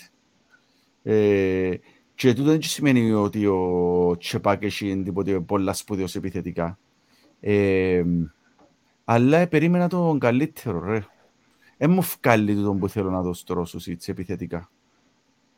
Ε, φίλε, έτσι για να πω ε. κάτι, δεν θέλω να πω πολλά για τον άνθρωπο. Εγώ πολύ ευχαριστημένος. Ε, αμυντικά βρίσκω τον πολλά καλό. Βοηθάει και το ύψος του φυσικά και για τις στατικές. Ε, το ότι είναι ευκαιρνή μπροστά, για μένα ειδικά με το παιχνίδι με την, και με την ΑΕΚ και με τον Απολλωνά, διότι που την μια είχε τον Χαμάς, που είναι πολύ καλός παίχτης, είναι πολύ καλός αριστερός μπακ, ας πούμε, και είχε και το Ζράντι. Που την άλλη, ναι, και που την άλλη είχε με την ΑΕΚ, τον πιστολέρο τους, ρε φίλε, τον, ε, τον Κιούρσκο. Ε, ναι. Εντάξει ρε φίλε, εννοείται ότι είχε οδηγίες ο άνθρωπος να μην και πιο πίσω. Μπορεί. Γι' αυτό και βλέπαμε παραπάνω Φεράρι να φκένει μπροστά. Τώρα... Έχασε και το εξάρις σου, ρε Στυλιάν, δεύτερο μικρό. Ναι. Έχασε και το εξάρι που μπορεί να κάνει άλλη λογάλυψη, μπορεί να κάνει μια άλλη λογάλυψη, μπορεί να κάνει κάποια πράγματα να βοηθήσει να ευκαιρνεί. Sorry που σε... Απλά... Λέω, είναι πολλά καλή παρατηρήση, δεν το, το σκεφτήκα. Ε, που και αμέσως, ρε φίλε, εδοκίμασαν τρεις σέτρες τελευταία δύο μάτς, έφυλε και οι τρεις ευκήκασαν έξω από την άλλη πλευρά. Μιλώ σου εντάξει ρε φίλ. Ε, αυτά είχα να πω ρε φίλε εγώ Ιωσούς, δεν έχω παράπονο στα τώρα. Αλλά αν το βάλει βασικό με την Ένωση, σίγουρα περιμένω να δω παραπάνω πράγματα. Φίλε, ο Σούσιτς, εγώ να πω ότι ε, για μένα είναι μοιρασμένες, ε, ε, μοιρασμένες οι σκέψεις μου προς τα θετικά και αρνητικά ακόμα δεν μπορώ να καταλάβω. Δηλαδή, να σου εξηγήσω τι εννοώ. Ένας παίχτης που κάνει, κάνει πολλά χιλιόμετρα, πάρα πολλά. Εγώ είδα τον και να περιοχή, δηλαδή είδα κάποια φάση μες στην περιοχή. Ε, να πατά μπορεί να πατήσει, να ξέρει να κάνει την μπάλα και να μην ξέρω. Αλλά μπορέσει να κάνει κάτι. Αλλά... Είναι επίπεδο Φεράρι ρε φίλε επιθετικά. Όχι, δεν θα διαφωνήσω. Ε, αυτό σου είπαν μοιρασμένες οι επιλογές. Μα απλά και όπου θέλω, οι σκέψεις μου θετικές ή αρνητικές, και όπου θέλω να πω είναι ότι ε, διά όμως μια ευκαιρία να Γιατί βγάλει 90 λεπτό ο Δόνης.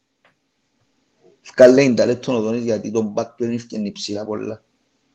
Ναι. Δηλαδή βοηθά πάρα πολλά το γεγονός ότι έχω έναν μπακ το οποίο εν, μετά την τρίπλα, γιατί, γιατί να πω την αλήθεια, μετά την τρίπλα του Ζράν τα τελευταία 90 λεπτά, το με το παιχνίδι με ακρίβεια ήταν καλός. Αλλά μετά την τρίπλα του Ζράν ήταν το μόνο λάθος που έκαμε Ναι. 180 λεπτά σε ντέρπι ρε παιδιά. Δηλαδή αμυντικά, επιθετικά ναι, είναι καλός. Αλλά Και το αμυντικά, ότι- Και το ότι αφήκε τον Κιούσκο να γυρίσει ρε σε εκείνο το σιούτ. Δεν έπρεπε να Φίλε- γυρίσει. Έπρεπε φίλε, έπρεπε τον- να του μαρκάρει το δεξί του το πόη. Φίλε τον Γιούσκο αν κάτσεις να δεις στη φάση, αν κάτσεις να δεις στη φάση, ε, σύγχυσε τον Οδόνης. Έφυγε του τον μπακ, δεν ήξερε ποιον να, ποιον να πάει πας στον μπακ, ο Ιόνις έμεινε και άγιον τον σούταρε. Δεν και φταίει απόλυτα ο Σούζης για μένα. Είναι αμυντική μας λειτουργία ολόκληρη που φταίει. Δηλαδή, Αν έρθει κάτω ο Ταουσβίλη υπήρχε μια σύγχυση για μένα. Αλλά πάνω στην τρίπλα του Ζράντη ήταν το μόνο του λάθος. Το επιθετικά, ε, μαζί είμαι μαζί σας, δεν μπορεί. Ξέρω, φαίνεται ότι είναι μπορεί. Είναι- Είναι Φεράρι.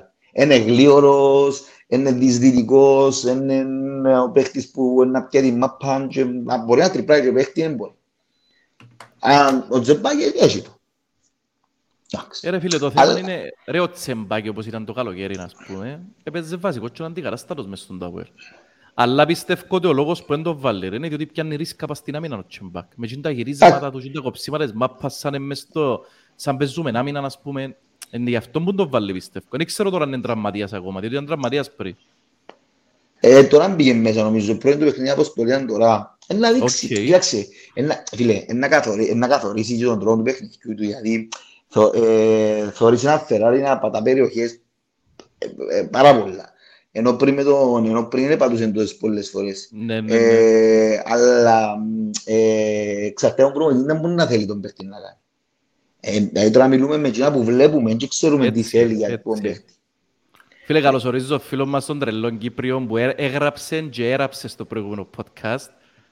Λοιπόν, να τα μιλήσουμε ούλα. Άντε, πάμε για, για τα Οσβίλ, εντάξει, έχετε κάτι να πείτε. Ε, φίλε, 45 λεπτά, πιο λάθος πάσες, πολλά καλή παρουσία στα αμυντικά του χαρακτηριστικά. Ακριβώς, φίλε, δεν έχω κάτι να προσθέσω. Τούτο ήταν. Τούτο ήταν. Ναι, Μιχαηλόβιτς, Πάντως έχει παραπάνω ενέργεια που πέρσι ρε φίλε. Έχει αρκετή ενέργεια. είναι διαφορετικός που τα πέρσι. Έχασε σίγουρα. και λί- Έχασε και λίγα κιλά νομίζω. Έχασε και λίγα ε, κιλά. και MVP πας στα κιλά είναι ο Σαρφό, δεν σε γίνει. Ε, φίλε, Το τον Παναγία. πιο ελαφρύ, εγώ ήταν τον Ναι. πιο ελαφρύ. Παναγία μου, Παναγία μου. Πιο ελαφρύ, πιο ελαφρύ, ρε βάλει το κορμί του και... ε, Βάλει το κορμί του και σύρνει το άμυνα του άλλου. Πλέον. Έγινε μόνο Φίλε, το... ε, πάντως, ε, α, Ε, φίλε, τα Τρεις τρεξίματα που εβδομάδες. ευκαλ- τα τρεξίματα που ευκαλεί ο Σαρφό, ρε φίλε. Παναγία. Δηλαδή, δεν πιστεύω ότι είναι να βγάλει τις Κοπέλια, τρεξίματα τόσο πολύ. ε, εν και έφερε γυμναστή μαζί του; Έφερε. Έφερε, ρε. Έφερε αποκατάστασης, είπε. Έχει γυμναστής που είναι. Ε, γυμναστής αποκατάστασης είναι και φυσιοθεραπευτής. Έτσι τον χαρακτηρίζει. Φυσιογραφευτής σίγουρα είναι, η γυμναστής που είναι. Φίλε, την ώρα που πα- την ώρα που πάεις να κάνεις, την ώρα που πάεις να κάτσεις πας στο κασιπί, κάτσα, τώρα, είναι αστεία κουβέντα, αλλά την ώρα που κάτσεις στο, πα- πας στο- πας στην κερκίδα, πάω και 45 λεπτά κλείνω πριν το παιχνίδι, 40, κάπου για μένα, είχε 7 με 8, νομίζω, με τα- 7 με 8 ανθρώπους με μπλε staff. Ο, Παρα- ο Γιώργος ο Παρασκευάς έκαμε ζέσταμα τους αναπληρωματικούς και ο γυμναστής του έκαμε ζέσταμα τους βασικούς. Εμπρόμο εκράτησε τους σκιο που είχαμε, που ήταν ο Παρασκευάς και ο Μάκης, και έβαλε έξτρα, ρε φίλε, τρεις δικούς του. Έχουμε πέντε που πίσω του. Δηλαδή, Έχουμε πέντε- τζίζουμε, έχουμε ας πούμε, πέντε- τη- το team που έχει ο Άρης. Που έχει Έχουμε ένα πέντε που έχουμε... Έβαλε, έφερε τρεις και δυο και και- και ο δυο για τρία, εφτά. Είναι καλά που σου, εφτά του αποστέκουνταν για Ναι, ναι, ναι, ναι. Ε, Είναι καλά που σου είπα. Πάμε να κάνουμε έτσι ένα σχόλιο για, τη... για την άμυνα γενικότερα και για τους και τους center back, ρε. Γιατί πρέπει να μιλήσουμε για το, το, το partnership, το, το βάλει μαζί με τον Κρέσπο. Έφερε να μιλήσω για ο Κρέσπο. πρέπει να μιλήσουμε για τον Κρέσπο, ρε φίλε. Έφερε no comment, ρε φίλε. Εγώ θα μιλήσω για ο Κρέσπο. Δεν θέλω σε ένα αλλού. Να μιλήσω εγώ. Ναι, Λοιπόν, εσύ, εγώ... ε, Να πω έτσι δύο πράγματα για την αμυντική την, ε, για την αμυντική την εμφάνιση της ομάδας. Ρε. Πρώτον, να πω ότι έτσι, αμυ- έτσι αμυντική συμπεριφορά που το ΑΠΟΕΛ είχε χρόνια να δούμε. Και θα πω κάτι που ξαναείπα παγιά και λαλώ το συχνά. Είχα δει την ομόνια με την, ε, με τη Βελγική την... ε, που Γκεν. παίξαν τέλος πάντων την Γκεν το καλοκαίρι και μέσα, το παιχνίδι το και μέσα. Και πραγματικά ζήλεψα το τι άμυναν επέζα. Που επέφτα χαμέ, θυσιάζονταν για να πιάνε μια κερδισμένη μπάλα και λέω και εγώ, ρε, μα τούτα ήταν γνωρίσματα της ομάδας μας. Με τα γνωρίσματα του αποέλτουν το πράγμα. Το ότι είναι να βάλω τόσο πάθος μες στην άμυνα, οι αλληλοκαλύψεις, η ένταση, ε, να θυσιάζεις ο κάθε παίχτης στο κορμί του για να μην ρέξει η μάπα. Και θεωρούμε τα εμείς τώρα στο επί δύο, στο επί τρία. Δηλαδή, οι αλληλοκαλύψεις που έχει η ομάδα τώρα, ε, τα μπορούν να πούν φανταστικές. Δηλαδή, της αμυντικής συμπεριφοράς έχει πολλά χρόνια να το εμπούτα από Πάρα πολλά χρόνια. Ε, εξεκίνησε ναι με τούτη η αναμόρφωση η αμυντική με το Σοφρόνη, αλλά θεωρώ μια ομάδα τρεις-τέσσερις φορές καλύτερη αμυντικά από την μέρα που την έπιανε ο, ο Μιλόγεβιτς. Ή με τον Τβάλι, με τον Κρέσπο, με τον Μπούμπα, με τον Μπέλετς. Ε, φίλε, σαν πως και έχεις έναν τείχο γρανιτένιο, ρε. Δεν μπορούν να περάσουν που το... Δεν μπορούν να παίξουν κάθετα οι ομάδες. Ειδικά τα τελευταία δύο μάτς που είναι ομάδες, δύο ομάδες που παίζουν κάθετα, δεν μπορούσαν να παίξουν κάθετα. Ε, Κοινό περιόρισες κοινό τις ξεκινά από απίστευτα. την επίθεση, ρε φίλε. Κοινό ξεκινά από την επίθεση. Και να σας πω κι άλλο ένα στοιχείο. Και τούτον, ε- εν τούτον που κάνει ο προπονητής μας. Ο προπονητής μας λέει σου, εγώ να συγκλίνω τους αμυντικούς μου προς τα μέσα, γιατί θα παίξω ανοιχτά στην αμυνά, να παίξω κλειστά συμπαγές και άφησε τους να βγάλουν σέτρα με τα μπακ. Διότι ρε φίλε πίσω έχεις και ο Κέρβερους ον βάλει δυο μέτρα και ο Κρέσπο είναι καλό το ύψος του και δεν περνούσαν οι κεφαγιές. Δηλαδή μέσα σε δυο μάτσες που ευκάλαν μας τόσες σέντρες, η μόνη κεφαγιά που επιάσουν ήταν του Πίτα που μιλούμε τώρα ε, 9 στους 10 παίχτε- παίχτες και την κεφαγιά θα πήγαινε οπουδήποτε αλλού εκτός που το κάρι, δεν θα πήγαινε μέσα. Και του Ήταν- Ρωμό. Και του Ρωμό ρε φίλε, ναι, και του Ρωμό, που και του Ρωμό... Ήταν, ήταν, Ήταν- λίγο- ήταν αδυναμία. Ήταν λίγο Ήταν λάθος η αδυναμία. τοποθέτηση και του πορτάρι ματσάμε, α. Ε, δεν μπορεί να φύγει ρε φίλε, ήταν αδυναμία μάτσα. Είχε ένα κοινό μες στο κέντρο μας. Μες στο κέντρο της αμήνας μας. Ε, Ήταν η μόνη- το μόνο που- λάθος. Ε, θεωρώ ότι έχουμε έναν πολλά δυνατό partnership, ρε. Περιμένω να τους δω στο παιχνίδι με την ένωση που είναι να πιέσουμε μπροστά και να κατεβούμε, να, η άμυνα να ξεκινά από το κέντρο. Περιμένω να δω το πράγμα. Ε, εν, εκμετα... εν, εν, να έχουμε τα θέματα με την ταχύτητα, ή δεν θα τα έχουμε. Αν δεν τα έχουμε, να πούμε, τα θέματα με την ταχύτητα, σημαίνει κοπέγια ότι πρέπει να στηριχτούμε μπασιόν την άμυνα για να διεκδικήσουμε το πρωταθλήμα. Έλα, Μιχαήλοβιτς. Μιχαλόβιτς μου. Ε, Φίλε, εγώ πιστεύω ότι ε, και δάμε να πούμε ότι να πάμε πίσω στον Πούμπα δάμε. Εγώ θεωρώ ότι ένας από τους λόγους που έντρωμε εύκολα γκολ είναι ότι οι γραμμές μας είναι πιο κοντά. Είναι πολλά, Ναι. πιο, είναι πολλά πιο σφιχτή η ομάδα. Δηλαδή, με του, να μου πεις, ε, καλά ρε, μα δεν έτρωες ούτε πολλά με το Σοφρόνι. Ε, ναι, αλλά δεν είχαμε να παίξουμε τον Ταντέρπι. Για να Έπαιξες πούμε. καχυρότερα παιχνίδια, ρε Μιχάλη. Έπαιξες με την Πάφο και τον Άρη. Ε, Τους πρώτους πιο. Ε, φίλε, έπαιξες με την Πάφος στο πρώτο παιχνίδι που η Πάφος ακόμα είναι ρολάρε. Μεν το βάλεις. Ε, έτσι. ε, ρε φίλε, Δεν είναι έτσι. μπα- ε, Ήταν ρολαρισμένη η Πάφος, ρε φίλε. Είναι- Με, με, τον ε, Άρη, με τον Άρη θα μπορούσε να φάει τσάλα γκολ. Με Ναι. τον Άρη θα μπορούσε να φάει τσάλα γκολ. ε, Με, με την Πάφο θα μπορούσε να φάει τσάλα γκολ στα πρώτα λεπτά. Άλλο ένα, άλλο ένα μάξ. Ναι, άλλο είναι. Ε, άρα ήταν εγγελίον, ε, ε, εγγελίον, νομίζω εικονικό το ότι ε, είναι δέχτηκες. Είναι λίγο τυχαίο ότι δεν δέχτηκε τσάλα γκολ σε τα παιχνίδια. Διότι οι, οι γραμμές μας ήταν μακριά. Ε, Είμαστε αποσυντόνιστοι, ρε φίλε, σωστό. Ναι. Είμαστε εν πολλά πιο, εν πολλά πιο δεμένες. Αν δεις- αν δεις την ομάδα να κάνει μια άμυνα ανοιχτές, εθώρες τις γραμμές, έξω πράγμα δεις εσύ ρε ψηλέ. Το πράγμα οι γραμμές μας, δηλαδή, εν μπορούσες ας πούμε ένας άνθρωπος που δεν μπορεί να καταλάβει που μαπά να, να δει, να έχει μια πολλά καλή άποψη πώς εστημένη η ομάδα. Δημιουργεί πι, ξεκάθαρη, ρε. δημιουργεί το πι, δημιουργεί έναν πι. Ναι. Έναν, ένα, έναν τετράγωνο μέσα στο κέντρο, το οποίο δεν μπορεί να περάσει πάσα. Δηλαδή, αν πιάσεις, αν πιάσεις τους σκιό τους μπροστά και τους σκιό τους πίσω, δημιουργείται έναν μπι. Εντάξει, ένα, έναν μπι, έναν τετράγωνο, όπως το θέλετε, πάρτο.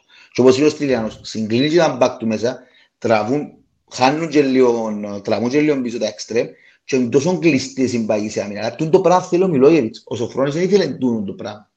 Ήθελε, κάτι, ήθελε, ήθελε να, να επιτίθεται. Και εντάξει, δεν το κατάφερε σε μεγάλο βαθμό. Φέτος, πέρσι κατάφερε, αλλά φέτος δεν το κατάφερε. Αλλά και που θέλω να σταθώ στην αμυντική λειτουργία είναι ότι Και θέλω να πω κάτι. Μακάρι να είχαμε ένα αριστερό, μακάρι ο Κρέσπο να κλωτσάμε, μακάρι ο Κρέσπο να κλωτσάμε το αριστερό του και να παίζει, ενώ- και να- και να παίζει ο- ο- και ο- και ο Καρό δεξιά, αλλά όταν ε, ε, ε, ε, πιο ομοιόμορφο να έχεις ένα δεξιό που είναι και ένα αριστερό που είναι center back. Και πας στο build-up σου, και πας στο θιώξιμο της μπαλάς γρήγορα, και πας στη σκε- ε, ε, η γλύωρη σκέψη, η γλύωρη πάσα, δηλαδή να παίξω τον back μου, ε, ε, πιο ομοιόμορφο να, να ο καθένας με το πόδι του. Ε, και πας στην αμυντική λειτουργία στέκουμε στο γεγονός ότι κάνουν εξαιρετική δουλειά τα back, τα extreme και ο Νταουσβίλη. Ε, ο μεγα, μεγάλη, η μεγάλη μου έκπληξη πάνω στην άμυνα και στα τρεξίματα είναι ο Σαρφό. Με το μεγάλη, μεγάλη μου έκπληξη. Ναι, Δηλαδή, ε, θα εκπλαγώ που τον βάλει αξέρια μαρκάρι. Ε, θα εκπλαγώ που τον, ο, που το Κρέσπο, εντάξει, ο Κρέσπο φυσικά θα εκπλαγώ, ε, ή που το Φεράρι που είναι η δουλειά του να μαρκάρει. Ο Σαρφό καλέ μου πολλές αμήνες, τις οποίες ε, ε, ε, ε, και είπα, είπα, δεν θα πω κάτι για ο Κρέσπο, αλλά να πω μια, ένα πράγμα το οποίο είδα και να πω και εγώ, εντάξει, τώρα ε, έχουμε ένα αμυντικό. Άμα δεις τη φάση του Ντάρτσιο με τον ε, Βουκασίν Γιωβάνοβιτς, που του την σπάζει και γυρίζει και σουτάρει, το απλά ο, Βουκα, ο Γιωβάνοβιτς ε, κάνει, να με- κάνει πίσω με τον Τζίσι απέναντι. Και να δεις τη φάση με ο Σράντης στο δεύτερο μικρό, που τριπλάει στη γραμμή και απλώνει το πόιν του με ούλον το ρίσκο. Δηλαδή, και την ώρα μπορεί, ε, και πιάνει του την... Ξεκινώ επίθεση που ήταν. Δηλαδή ο Φίλε, Κρέσπο... και ρίσκον και άνεση, να. Ήταν πολλά Άνεση, άνετος, ρε, άρχον- πολλά άρχοντας, χαλαρός. ρε φίλε. Ε, Ναι, έκλεψε την... Εβουρούσαν τον τρεις παίκτες και πήγε μες στην περιοχή του, «Ε, πού πάει. Σύγκρινε με τα πέρσι, ρε, που είχες και τους πιο αμυντικούς, Ε, ας πούμε, τον... Στο πέρσι Τα διούσαμε όνομα τους, κύριε φίλε. του Ροπέλ. Ε, φι- ε, φίλε, πέρσι Ε, διούσαμε εμπιεν- τους. εμ- Ρε φίλε, πέρσι ας πούμε, ήταν πολύ με το βραζιλιάνο που είχαμε πέρσι, θυμείς μου το; Βινίσιους. Βινίσιους. Πέρσι με τον Βινίσιος, εμπαίνες μες στην- εμπαίναν μες στην περιοχή και φάσουν το πέναλτι. Ήταν η έννοια σου, μεν το κάνει, να μην το κάνει το πέναλτι. Τραβά τα Ναι, πόθηκια σου. φίλε. Με ναι, τούτο το ρε ξέρω. φίλε, λαλείς του ρε φίλε, βάλε τα πόθηκια στη φωτιά να φύγει εσύ ώρες οι τοποθετήσεις σου. Εσύ ώρες οι Ε. αντιδράσεις σου. Ναι, εγώ- ε, ε, ε, φίλε, μα, κοιτάξτε. Ελάλε, ε, εγώ είμαι πάντα της άποψης ότι πρέπει να έχω τουλάχιστον άλλοι λαδόν τους ηγέτες, εγώ λέω τους προπονητές. Ο τουλάχιστον πρέπει να έχω δυο με τρεις προπονητές μες στο γήπεδο. Ναι, Και ο ένας είναι ο Κρέσπο. ναι ρε, είναι, είναι. Για μένα ο άλλος, είναι- για μένα ο άλλος είναι ο Κωνσταντίνοφ. Αλλά ε, και ο άλλος είναι ο, και ο άλλος είναι ο Κβίλη. Αλλά από ό,τι φαίνεται έχασα τους. Ο Κβίλη τραυματίστηκε, ρε, ήταν που γίνε. Ναι, δεν ξέρω που είναι η δυο, εμ, δεν καταλάβω. Γιατί ε, με- δεν μπορώ, δεν- δεν μπορώ να πιστέψω ότι έχω τόσους πολλούς τραυματισμούς πάλι, κάθε χρόνο τα ίδια. ε. Μα είπεν το- είπεν το και ο ίδιος, ρε, ότι Γενάρη, εντάξει, και όπου είπε για Γενάρη, είναι φόμον και όλο, και εγώ, ε, δεν ξέρω αν είναι για τον Κβίλη που μοίρα τώρα. Ε, ο Ήταν άνθρωπος το δηλαδή χάσος να στο περάσει Γενάρη και- με άλλο πρόβλημα, ρε. Μα τραυματισμός στο Γενάρη του Κβιλτάγια. Όχι, είπε για τραυματισμούς, δηλαδή Γενάρη να περάσουν τούτα. Τα είχαμε γενικά πιστεύω εννοώ. Ναι, γενικά Είχαμε δεν να είπε κάνουμε για την Κβίλη, αλλά- προετοιμασία, που να κάνουμε την προετοιμασία που να περάσει κάποιος καιρός, ο άνθρωπος σωρεί μπροστά. Και, και είναι πολλά καλά που κάνουν έτσι. Και, εμ, εμ, ξέρεις, να νιώστουμε το άλλοι πολλά πράγματα. Έτσι Μετρημένο. πρέπει. Εντάξει, για να κάνουμε και ένα- τώρα από εδώ και στην πάσα για, το, για τα σχόλια, ρε, είχε σχολιάσει, ας πούμε, για το... διότι πρέπει να τα συναφέρνουμε τούτα. Είπαν το, ας πούμε, πώς, εν τέλος τούτο, είπαν πώς βλέπεις την Πάφο και τον Άρη και είχε πει ο ίδιος, ε, Μίλο, κάνει για εκείνους, διότι είμαστε... Ε, είπαν το με έναν τρόπο, τάχα, ότι έτσι όπως είμαστε τώρα, δεν είμαστε ομάδα για πρωτάθλημα. Έχουμε πολύ ψωμί να φάμε για να φτάσουμε τζάμε. Δεν θυμάμαι ακριβώς τις δηλώσεις του τώρα, δεν τις έχω μπροστά μου. Κάτι τέτοιο είναι. Είπα και είχε άδικο. Είχε άδικο. Δηλαδή, εν, εμ, τούτος, τούτος, δεν θωρεί, τούτος δεν θωρεί το... Ε, κοινό- κοινός- τούτος δεν θωρεί το... Δεν θωρεί το Αποέλ. Δεν θωρεί το Αποέλ σαν ε, να παίζει με τον τρόπο. Δεν είναι ονειρεύκεται το πράγμα. Ναι, πώς ναι, θέλει. ναι, ναι. Ούτε το- Ελάς- όπως είναι ονειρεύκεται τον Ερυθρό Αστέρα. Λά σου πω ρε Έτσι. ψηλέ μου, ο Μιχάλης είπε για τον, ε, για τον Ταουσβιλή και, το, και η σύγκριση με τον Κωνσταντινόφ. Πώς το βλέπεις εσύ το πράγμα, δεν έχουμε και ερώτηση. Φίλε, ακούω να δεις, δύο διαφορετικοί παίχτες.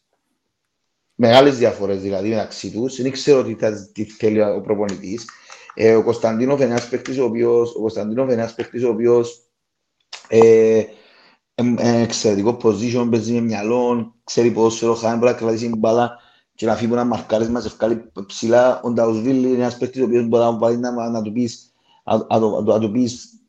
ε, Φίλε, εγώ προτιμώ κάθε κάθε δεκαδημία να παίζουμε με τον Κωνσταντίνο. Ε, πιο... Ένας παίκτης που μπορεί να με ανεβάσει πάνω. Ε, είμαι από ελ και θέλω να φκένω πάνω. Ε, είμαι από ελ και θέλω να κρατούμε, κρατούμε πίσω. Ε, ξέρουμε όποιον και αν ρωτήσεις, ξέρουμε την αδυναμία του πάσες πάσες. Ε, Ναι. ε, so, ξ- κλείνω προς να, αν είναι καλά ο Κωνσταντίνο, να παίζω με τον Κωνσταντίνο. Μπορεί να χάνω το τρεξίματα που είναι παραπάνω του, του, του, αλλά κερδίζω πολλά άλλα πράγματα. Μιχαλόβιτς, Εγώ παιδιά, εσείς αποκλείεται να δείτε σε κάποια στιγμή ε, Μπούμπα και, Μιχα... ε, και Κότσοφ στην εν τούτο- ιδανική εντάξει, κάρτα. εν τούτο που ήθελα να πω ρε. Εγώ εγώ δεν θα πιστε- το αποκλεία τον το πράγμα και να δω ποιον μπροστά Σαρφό ή Βιαφάνιες. Ήρθα στο Είναι- πω στόμα μου ρε, ήθελα- ήταν να πω το πράγμα. Δεν το Στα αποκλείω. ντέρπι, στα ντέρπι που έρχεται, γιατί για μένα ο Κώσ- ο Κώστας είναι παίκτης ο οποίος δεν ευκαινεί που την εντεκάδα, το παίγει άμα είναι καλά. Είναι τόσο σπουδαίος παίκτης. Και που την ώρα που έχω και τον Μπούμπα, ο οποίος προσφέρει μου και την ασφάλεια πίσω, ε, περιμένω ότι να δώσει κάποια φάση έναν τέσσερα, ε, τρία-τρία, αλλά με δεκάριν και δυο αμυντικούς χαφ και να παίζει μπροστά τους ο Σαρφό αντί Νταλσίο. Και πιστεύω ότι για μένα να είμαστε πολλά πιο δυνατοί από ό,τι είμαστε τώρα. Διότι ρε, εν να έχουν και την άμεση Ε, οι υπόλοιποι εγώ όλοι να είχα αντίθετη αναπτυχθούν. άποψη. Ρε και που τα, άμα καμίσουν το σύστημα, που τα πλάγια θα έχουν την άνεση να αναπτυχθούν και οι παίχτες σου. Οι αμυντικοί ας πούμε να μπορούν να αναπτυχθούν. Φίλε, οι δοκιμάσαμε green το. back. Ε, δοκιμάσαμε το, α. Ε, δοκιμάσαμε την Τζούγκαρτ. Με την Τζουγκάρτεν και μέσα. Ε, ναι, αλλά και το ζήτημα ότι και όλα ήταν με πολλά ατυχές Εντάξει, παραδείγματα. διαφορετική Να το ομάδα ρε θέσω. φίλε, α, διαφορετικός προπονητής, Ναι, έλειπε- ναι, έλειπε και ο ναι, ναι, Σοφρόνης. απλά, ναι, απλά και που θέλω να πω είναι ότι ε, το Αποέλ δεν μπορεί να παίζει με δυο αμυντικά.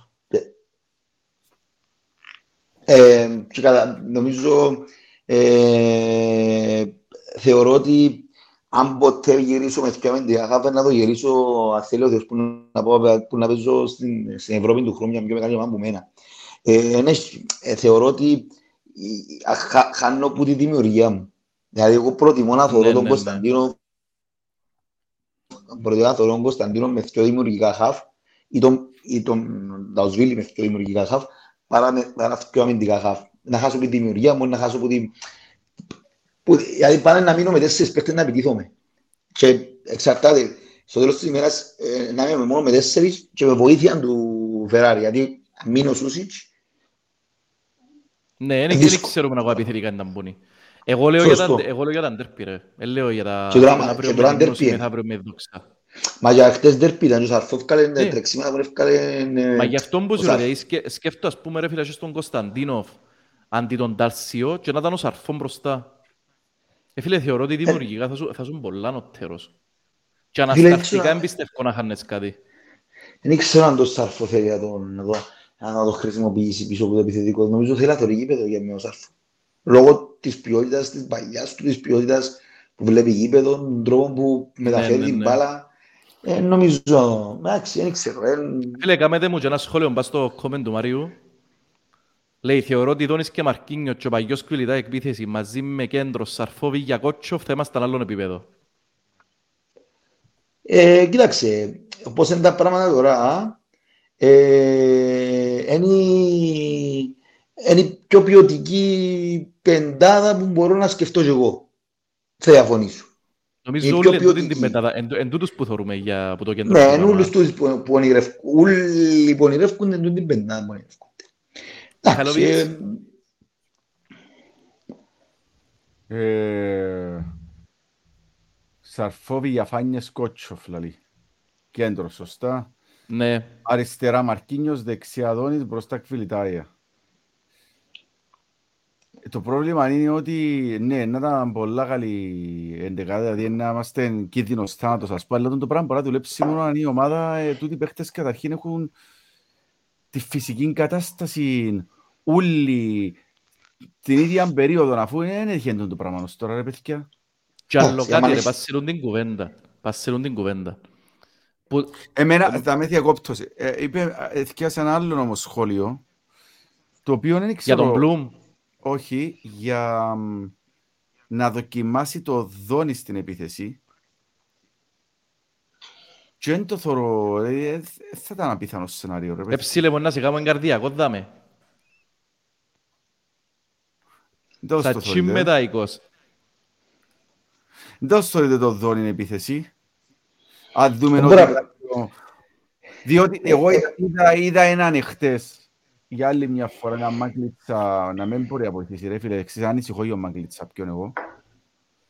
Το λοιπόν, θωρώ έναν Ηλία ο οποίος δεν έχει finish. Εμένα ο Ηλία φαίνεται μου να μένει- είναι πολλά καλός παίκτης, αλλά φαίνεται μου να μένει στη finish. Βρίσκει φάσεις ρε Μιχάλη όμως. Βρίσκει φάσεις ο Ηλία. Βρίσκει φάση ρε φίλε, αν είμαστε χώρους, αλλά δεν ξέρω, ε, μοιάζει μου να μένει στο finish ρε φίλε. Δεν ξέρω, μπορώ να φανταστώ το Απόλλη να παίζει με επιθετικό το βασικό επιθετικό τον Ηλία ρε φίλε. Εγώ θεωρώ τον Ηλία ένας παίχτης που να έρχεται από τον πάγκο και τσάμε. Άρα Εντάξει, πρέ- ε, Μιχάλη. πρέπει να ψάξεις Θα ένα πέμπει, πέμπει. εναλλακτική επιλογή, πρέπει να αλλάξεις εναλλακτική επιλογή αν συνεχίσεις το πρόβλημα. Ωραία, και θα με φτάνω. Ναι, μα μια... μπορεί- Πας σε τον το comment ρε φίλε. Διότι ήθελα να σταθώ πάνω στον το comment. Εγώ παιδιά, ίσως έφτασε ένας καιρός που την ώρα που δεν ξέρουμε τώρα με τον Κβιλιτάη, δεν ξέρουμε τον τραυματισμό του. Ένας υγιής Κβιλιτάη πρέπει να παίζει. Ε, ο Μάγκλητσα φαίνεται να μην μπορεί ο άνθρωπος. Εδώ κάνουμε του πολλές ευκαιρίες. Ε, ο Ηλία, φιλότιμος παίχτης, ταλαντούχος παίχτης. Ο Μπρος που την πάρρα ρε φίλε χάνει τα. Ε, ίσως πρέπει να δοκιμάσουν τον Μπλουμ. Εμένα τούτη είναι η απόψη μου. Δηλαδή, Καμιά από τις πιο φάσεις που έχασε ο Ηλίας δεν ήταν ευκολία. ε, φίλε, εμπορούσε όμως και σε σκιο κάνει πολλά καλύτερα δικαιώματα. Φίλε, ε, ε, καμιά από τις πιο φάσεις δεν ήταν εύκολη. Για μένα και να το πω και να το ξαναλώ. ε, ναι, ναι. Ε, Ήταν μια παλιά η οποία, ήταν μια παλιά η οποία ήρθε πας στο... ήρθε- Κότσο μου, εδάμε που- εδάμε που θωρείς τη διαφορά. Ναι, ρε ενός, φίλε. ενός ναι. μέτριου finisher που ένα σπουδαίο finisher. Εσύ θωρείς το έτσι. Ε, Ναι, αλλά αν Ε, ήταν για μένα, ας πούμε, ο Κβιλιτάι, αν μπορείς να δεις ένα εντελώς διαφορετικό τελειώμα, ρε φίλε. Ε, φίλε, εντάξει, ε, ο, ο περσινός μπορεί, ναι, δεν διαφωνώ, αλλά πάλι να πω ότι δεν ήταν εύκολες. Απλά και που θέλω, ε, εγώ α, χωρίσω σε δυο σκέλη την Κίνα που είπες, ναι, στην προκειμένη περίπτωση μπορεί Δεν έχει να- φαντασία, δεν έχει φαντασία στο finish του, ρε φίλε, ο... Ο, Ο Ηλία, ο Ηλία. ο Εν ξέρει έχει- Ε, φίλε, δύναμη που εντάξει. έχει ρε. Ρε, δύναμη που Ενάρτη έχει ένα- νομίζω ρε. Όχι, γιατί να μην έχει πολύ, ρε φίλε. Ε, όχι, εγώ πιστεύω ότι ε, με- με- με συρίγερο στη Λιάνο. Πας στις διεκδικήσεις στον αέρα κερδίσε μια... Ο Ρε, μα Μάγκλητς ούτε δεν πας χάσε. στα σούτ. Ρε, ε, αν θυμάσαι ένα σούτ δυνατόν του Ηλία. Όχι, φίλε, και- και- και- και διαφωνώ με τον- με τον που αλείται. Απλά πάλι και οι φάσεις ήταν εύκολες. Για μένα Δεν ήταν ήταν. εύκολες. Εν ήταν ρε, Δεν ήταν αλλά τώρα... εύκολες. Δεν ήταν μιλούμε η φάση τώρα- που να πεις έχασε το κλάσι, έχασε τη φάση την οποία εμπόκες που είναι χάνονταν. Ναι, θέλω φαντασία να πας στο επιθετικό μου. Αλλά αν χωρίζω την κουβέντα, επειδή είναι πολλά σημαντική κουβέντα που είναι ο, ο Μιχάλης. Αν χωρίζω την κουβέντα του Μιχάλη σε δυο σκελή, ναι Μιχάλη μου, στην προηγουμένη περίπτωση, αν δω ότι δεν μου φτιάχνει, γιατί κάποια φάση να δοκιμαστεί και ο Ηλίας, αν έχω τραυματισμούς, ναι, μια επιλογή είναι και ο Δόνης. Και να πάνε και στο comment του αυτού, Και ο Κομέν, ε, ποιος ήταν που κάνει το comment, ε, και για το... Για τον Bloom. Ναι, Ε, και να βάλεις στο comment με τον Blue. Ναι, γιατί για να μπορώ να μιλήσω ένας- και για να- όπως το είπε ο Μιχάλης δίκαιο. Γιατί να με δοκιμάσω εδώ. Ναι, αν χωρίσω την κουβέντα σου σε δυο σκελή, ναι, να τη χρησιμοποιήσω. Ε, ε, αλλά αν έχω, αν έχω ένα σύνολο το οποίο έχω, και έχω και τους, τους τρεις κλάς τεστ τέταρτον τον Bloom, κλάς πέπτον τον Δόνι, ο Δόνης δεν νομίζω να, να, να χάσω ένα, ένα τόσο δημιουργή, μπορεί να δημιουργά προβλήματα ο Δόνης δεξιά. Γιατί να το χάσω. Παρεξία. Φίλε, Μπορεί Και να εγώ έχει συμφωνώ στον μαζί σου, Μορέιρα ρε να φίλε. πάει δεξιά. Μπορεί στον Μορέιρα να πάει δεξιά, ρε φίλε. Μπορεί να μην θέλει τον το στυλ του επιθετού εξτρέμου δεξιά. Μπορεί να θέλει τον, τον, τον, τον εξτρέμ τον οποίο μπαίνει και μπαίνει Μπορεί. μέσα στην... Μπορεί. Ο αλλά Μωρέιρα γιατί είναι που εξτρέμ είσαι- γραμμής μπορεί ρε και όχι. κοπηγιά. Ναι ρε φίλε, είναι, απλά εκείνο που εγώ πιστεύω για τον κρατά είναι 90 λεπτά και 70 κάτι λεπτά με την ΑΕΚ, συνηθίζει τον για μέ και έχει μες στον νου του κάτι. Δηλαδή, ε, ε, κάτι έχεις, αλλά τον γκολ, ναι, ο, ο Μπλουμ έχει τον γκολ. Ε, εν κάτι το οποίο, εν κάτι το οποίο, εν κάτι το οποίο ε, ε, ε, πολλά δυνατό σημείο του Μπλουμ, αλλά στο τέλος της ημέρας, τι μπορεί να μου δώσει άλλο; Τι, Αδερφέ τι μου, μπορεί να μου είναι δώσει. ένα άλλο. οικός. Είναι ένα οικός. Sorry ψηλέ μου, είναι ένα οικός ρε φίλ. Μπορούν το με υγρό. Την μπορεί να σου δώσει άλλον ποιος; Ο Μπλουμ. Τι- Ο Μπλουμ, τι Ο μπορεί να μου Μπλουμ. δώσει άλλο; Παιδιά, φίλε, εγώ- δεν τον έχει είδαμε. τρομερά τελειώματα, ρε, ψηλέ μου. Έχει Ναι, ρε τρομερά φίλε, ο- τελειώματα ναι, είπα το, που- είπα το, τούτον είπα το. Τούτον είπα το, τούτον έχει το. Αλλά σε έναν πράγμα το οποίο, ένα, ένα πράγμα, ε, ε, έθε- έθεσες κάτι πολλά σημαντικό. Αν είναι υγιείς όλοι και χρησιμοποιήσω τον Bloom, γιατί ο, το, το, παι- το άνθρωπο, δηλαδή, ε, ο άνθρωπος λέει ότι ε, ε, για τον Bloom σε γενικές γραμμές, όχι απλά τώρα. Γιατί ο Bloom από φαίνεται έξω, είναι τραυματίας, δεν ξέρω τι είναι. Αλλά έδωσε μου ο, ο Κεβιτάλια προ, προχτές όπως είπες με τον Τάλτσιο, έδωσε μου μια μπάσα το οποίο έφυγε τον Τάλτσιο μόνος του. Εν το, κα- ήταν κακό το τελειώνει του γιατί είναι το point του. Μπορεί ο Μπλουμ να κάνει receive the ball, μπορεί ο Μπλουμ να κατεβάσει μάπα και να μου σπάσει παιχνίδι.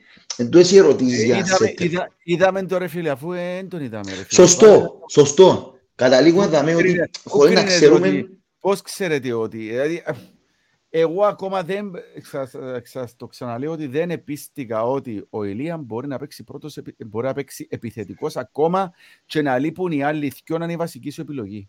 Δεν με έπεισε ρε φίλε, ο Ηλία. Και Ε, φίλε, το, σε- Αποέλ, το Αποέλ επειδή δεν κάνει πολλές φάσεις, δεν κάνει πολλές φάσεις ακόμα, θέλεις έναν παίχτη που να μπορεί να σου σκοράρει ρε φίλε. είπε την πιο Διότι- σημαντική λέξη. Διότι, ρε. ο, διότι ο επιθετικός όταν χάσει δυο και τρεις, πρώτα δημιουργείται πρόβλημα στην ψυχολογία του ίδιου επιθετικού και δεύτερο δημιουργείται στην υπόλοιπη ομάδα. Ρε φίλε. Το οποίο αυτή τη στιγμή πρέπει να μπορεί να τελειώνει η φάση.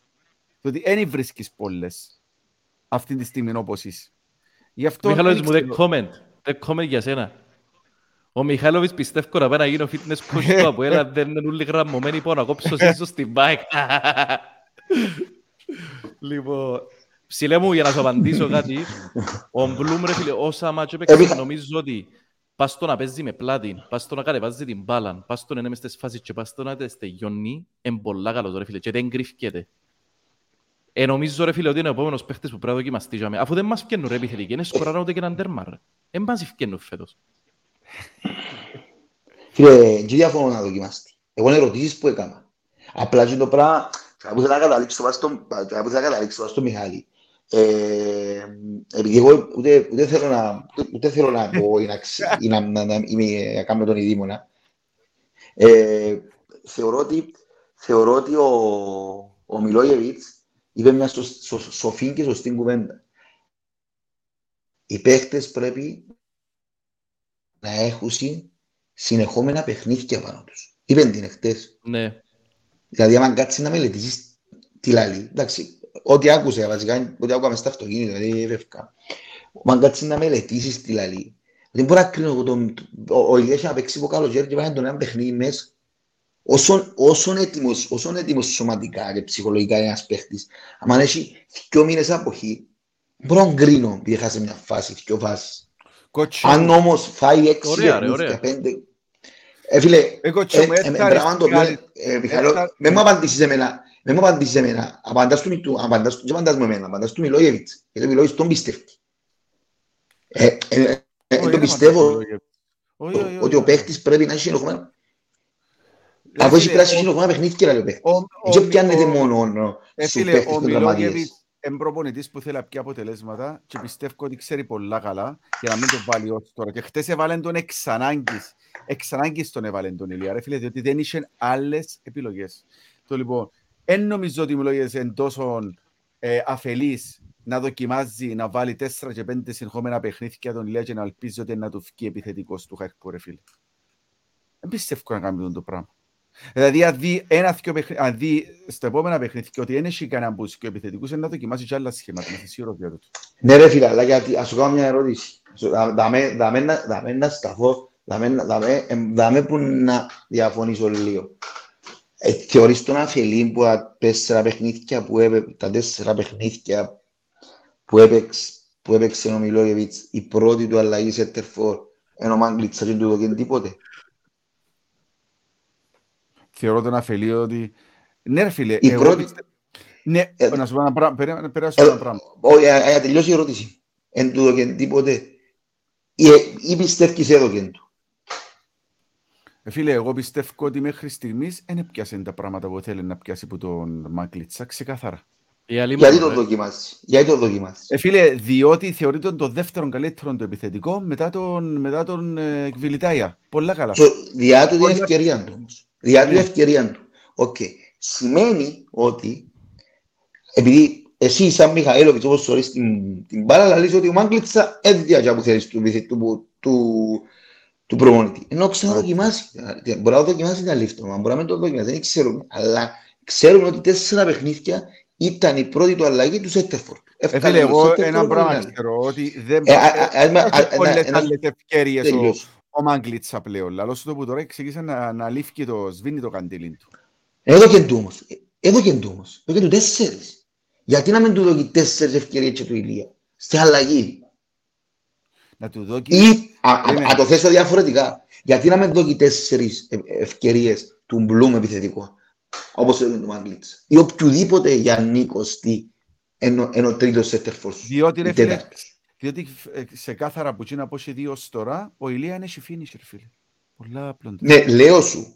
Λέω σου. Ξαναλέω σου το. Απαντάς μου κάτι, απαντάς μου σε άλλο... Κότσο μου, κότσο μου. Όταν ήρθε ο Μιλόγεβιτς μας ένα πράγμα, ξέρω πολύ καλά την ομάδα. Είχε μελετήσει την ομάδα. Ξέρω κάθε παίχτης τι μπορεί να του δω, κύριε φίλε. Ξέρω ότι ο Μάγκλητσα είναι παίχτης που είχε τον κόλ. Τώρα, γιατί δεν πιάνει ως τώρα και να που θέλει, είναι άλλη υπόθεση. Φίλο, ο Μωράης εβούραν 30 χιλιόμετρα, ρε φίλε. Τώρα δεν να βουρά 30 χιλιόμετρα. Ο Μωράης εβούραν 30 χιλιόμετρα. Δεν βουρά 30 χιλιόμετρα. Ο Μάγκλητσα είχε τον κόλ πριν 4 χρόνια.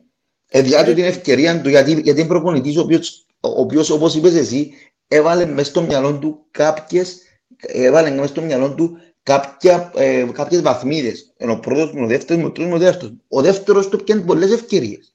Του θέλω να σου πω, μην σταθείς, μην σταθείς να βάλει γκολ ο Ηλία ή ο Μάγκλητς. Ο Μάγκλητς έβαλε... Ο, ο Ηλία, ο Ηλία είναι παίχτης ειδικό συνθήκο. Ξεκαθαρίζει το που τώρα. Ναι, ε, ναι, το ανησυχητικό. Ένα λεπτό για να μην το πλαθιάζουμε και πολλά, γιατί ε, σε κάποια φάση πρέπει να τελειώσουμε την κουβέντα με ο Μάγκλητς ως επιθετικούς. Το ανησυχητικό για μένα και ο Μάγκλητς είναι ότι δεν ήβρε ούτε και μία φάση με τον Απολλώνα. Δεν ήταν μέσα στις φάσεις. Έκαμε ένα σιούτ. Να σου πω ένα σιούτ έξω για μένα για ο Μάγκλητσα είναι ότι δείχνει μου και λίγο μπορεί να βιάζουμε δείχνει μου λίγο να χάσει μια ταχύτητα, ρε παιδιά. Την οποία δεν μπορεί να την πιάσει πλέον. Έχασε μια ταχύτητα ο Μάγκλητσα. Δεν, δηλαδή, συμφωνώ. Πολλά δείχνει ότι δεν είναι ο παίχτης πλέον ο οποίος εξέραμε. Και τούτο είναι πολλά ανησυχητικό. Γιατί εμείς πιστεύκαμε ότι άμα ήταν να πιάσει παιχνίδια ο Μάγκλητσα, και εγώ, ε, διότι εμένα αρέσει και ο Μάγκλητσα, επίστευκο ότι άμα πιάσει παιχνίδια μπορεί να μην γίνει ο Κβιλιτάι, αλλά σαν finish είναι επίπεδο Κβιλιτάι, αν μπορείς καλύτερος. Το λοιπόν, ε, δείχνει ότι ο Μάγκλητσα πλέον ίσως να πέσαμε έξω στο τι περιμέναμε να δούμε. Ωραία. Και αν, αν εγώ λέω αυτό που τώρα ότι εάν εξακολουθήσει να υπάρχει το πράγμα, η πρώτη μεταγραφή το χειμώνα θα είναι επιθετικός. Ξεκάθαρα. Μα δεν είναι διαφωνώ μαζί σου. Απλά εγώ εστάθηκα πάνω, εγώ για κλείσω την κουβέντα μας. Δεν yeah. εστάθηκα πάνω στο αν, αν πρέπει να παίζει ο Ηλία ή όχι. Θεωρώ ότι πρέπει να θεωρώ για να, για, να, για να μπορώ να κρίνω, επειδή επειδή έκρινες τον Ηλία, για να μπορώ να κρίνω τον Ηλία, θέλω να πιω τις ίδιες, τις ίδιες ε, πιθανότητες, ε, sorry, τις ίδιες chances που έπιανε και ο Μάγκλητς. Και για να μιλήσω. Καλά ρε φίλε, εν τον είδες στα ευρωπαϊκά ρε φίλε. Δεν μου μου λαλείς. Πόσες ευκαιρίες έχασες στα ευρωπαϊκά; Ρε φίλε, έχεις και ο μήνες να παίξεις μάπα. Ο Μάγκλητς από σαν κολέβα. Και ήταν ο δεύτερος σου. Για να το κλείσουμε τούτον, για να το κλείσουμε τούτον, απαντάτε την ερώτηση του Λάμπρου, αν την Παρασκευή Village and Bloom εκτός θα ξεκινούσε τελεία η Μάγκλα. Εγώ να ξεκινήσω η Λία. Μιχαλοβίτς. Και εγώ να ξεκινήσω την Ηλία ρε φίλε, διότι ο Μάγκλητς ως τώρα με πείθει ρε φίλε. Εγώ θα του διούσα μια τελευταία ευκαιρία αλλά, του, ε, του αλλά, Μάγκλα. Αλλά, πράγμα, ε, εγώ θεωρώ ότι να ξαναξεκινήσει το Μάγκλητσα την Παρασκευή. Εγώ θα ξεκινήσω, αλλά... Διότι πρέπει να του δω και άλλη μια ευκαιρία για μένα, αλλά αν ο Μπλουμ είναι υγιής, θέλω να το δοκιμάσουμε για μέ. Θέλω να το δω τι μπορεί να κάνει για μέ. Διότι είναι παίχτης ο οποίος είναι, είναι μέσα στις φάσεις. Αλλά να μην ξεχάνουμε κάτι, δάμε, παιδιά, είπαμε το και νομίζω ήταν και ο ψηλός σε το podcast ξανά. Ότι ο Μάγκλητσα δείχνει να είναι παίχτης που για 4-4-2 και ο μοναδικός επιθετικός. Πρόστα. Ρε, τούτην την άποψη είπε την ο Νικόλας του, ο Νικόλας στο δοκάρι μέσα και συμφωνώ και εγώ ότι στον Απόλλωνα έπαιζε με επιθετικό μπροστά του, ρε. Πολλά σωστή απόψη του Νικόλα. Μοζελάγια, ρε φίλε. Παίζε Μοζελάγια, ρε φίλε, τα καλύτερες του χρονιές έκαμε τες τότε. Ρε, ξέρετε όμως ήταν που προβληματίζει, ρε. Θυμηθείτε τα μάτς με ΑΕΚ πέρσι, ας πούμε. Ο Μάγκλητσα μπήκε μέσα σκόρα, ρε. Με τον Άρη. Φίλε, με τον Άρη, ας πούμε, πέρσι στο Τσίριο, ήταν απίστευτος ο Μάγκλητσα. Ε, δεν ξέρω τι Φίλε, ο- τρέχει, ρε φίλε, τώρα φίλε, και τόσο είναι- Εντάξει, ρε πίσω, φίλε. Μάγκλητσα. Και παίζε μόνος του Έχασε, επιθετικός, δεν είχε φίλε, να έχασε παίξει δυο πλέον. χρονιές, ρε φίλε. Έχασε δυο χρονιές προετοιμασία. Ναι. Για να μπω Ναι, ναι, ναι. Καλά που λέει ο Μιχάλης. Μια ταχύτητα πίσω λόγω του ότι έχασε δυο χρονιές προετοιμασία. Έπαιζε Λοιπόν, Γι' αυτό που τον είδες ο μετά. τύπο- ο τύπος Τελευταίο ήταν κόμμεν μεν- πάνω και αφιούμε, ρε κοπέγια, βασίλουσα. Ο GP λαλεί ήταν μια κουβέντα, λαλεί Μάγκλητσα και φιλέτα έπιασα σχεδόν τις ίδιες ευκαιρίες να παίξουν και δεν βοήθησα φέτος. Κάποτε ο ένας τραυμάζεται, κάποτε ο άλλος, κάποτε και οι δύο. Ναι, αλλά αναγκαστικά θα μπει και ο Λε- Ναι, αλλά με μια διαφορά. Ο, ο, Μα- ο, ο Κβιλιτέα μπορεί να με σου βάλει γκολ, ρε φίλε, αλλά η κυκλοφορία της μάπας στην ομάδα είναι επιθετικά είναι πολλά πιο καλή αν βρίσκεται μέσα. Σωστό, με τον σωστό. Πρέπει να το δούμε το πράγμα. Γιατί πιβοτάρει και σπάζει τη μάπα δεξιά-αριστερά ο, ο Κβιλιτάη κάτι που μπορεί να κάνει ο Μάγκλητς. Συμφωνείτε; Συμφωνούμε. Ρε, ρε, Λοιπόν, Σίγουρα. κοπέγια μου, για πάμε παρακάτω, ένα λεπτούι, να δούμε λίγο από τον κόσμο μας. Εγώ νομίζω ο Μιχαλόβιτς κάνει για yoga sessions. Περίμενε ρε Μιχαλόβιτς, περίμενε, περίμενε. Μιχαλόβιτς, πέμας λίγα healthy tips, lifestyle, ο κόσμος ζητά την βοήθεια σου. Μιχαλόβιτς, πρέπει να βοηθά τον κόσμος σου, ρε φίλε. Άντε, ρε, Περίμενα να σε βάλω close. Οπ, Εγώ παιδιά, κόψετε, κόψετε τα ψουμιά. Κόψετε τα ψουμιά. Δεν ήταν που άλλο έκοψε εγώ. Έκοψα τα ψουμιά τα γαλακτοκομικά και πόθηκε ο τροχάθηκε την ημέρα. Μπορείτε, κάνετε το. κοπέγια, ο Μιχαλόβιτς είναι 85 χρονών, μπορεί δύο φορές την ημέρα, εντάξει, δουλεύει 12 ώρες την ημέρα, κάνει και podcast κάθε Δευτέρα. Ε, ο άνθρωπος είναι ο Bugs Bunny προσωμιωμένος ρε κοπέγια μου. Είναι συνέχεια φορτισμένος. Δεν είμαστε όλοι έτσι, τι να Ε, κάνουμε. Φίλε, όχι πραγματικά σου πω, χάνεις πολύ βάρος αν με κόψεις το ψουμί, ρε φίλε. Εγώ πρόσεξα το πράγμα.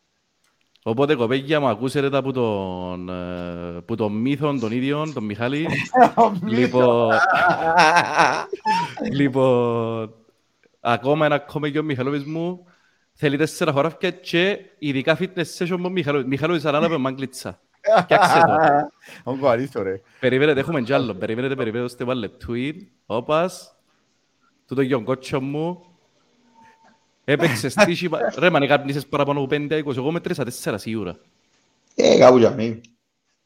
Λοιπόν... Περίμενε, περίμενε, έχω κι άλλα.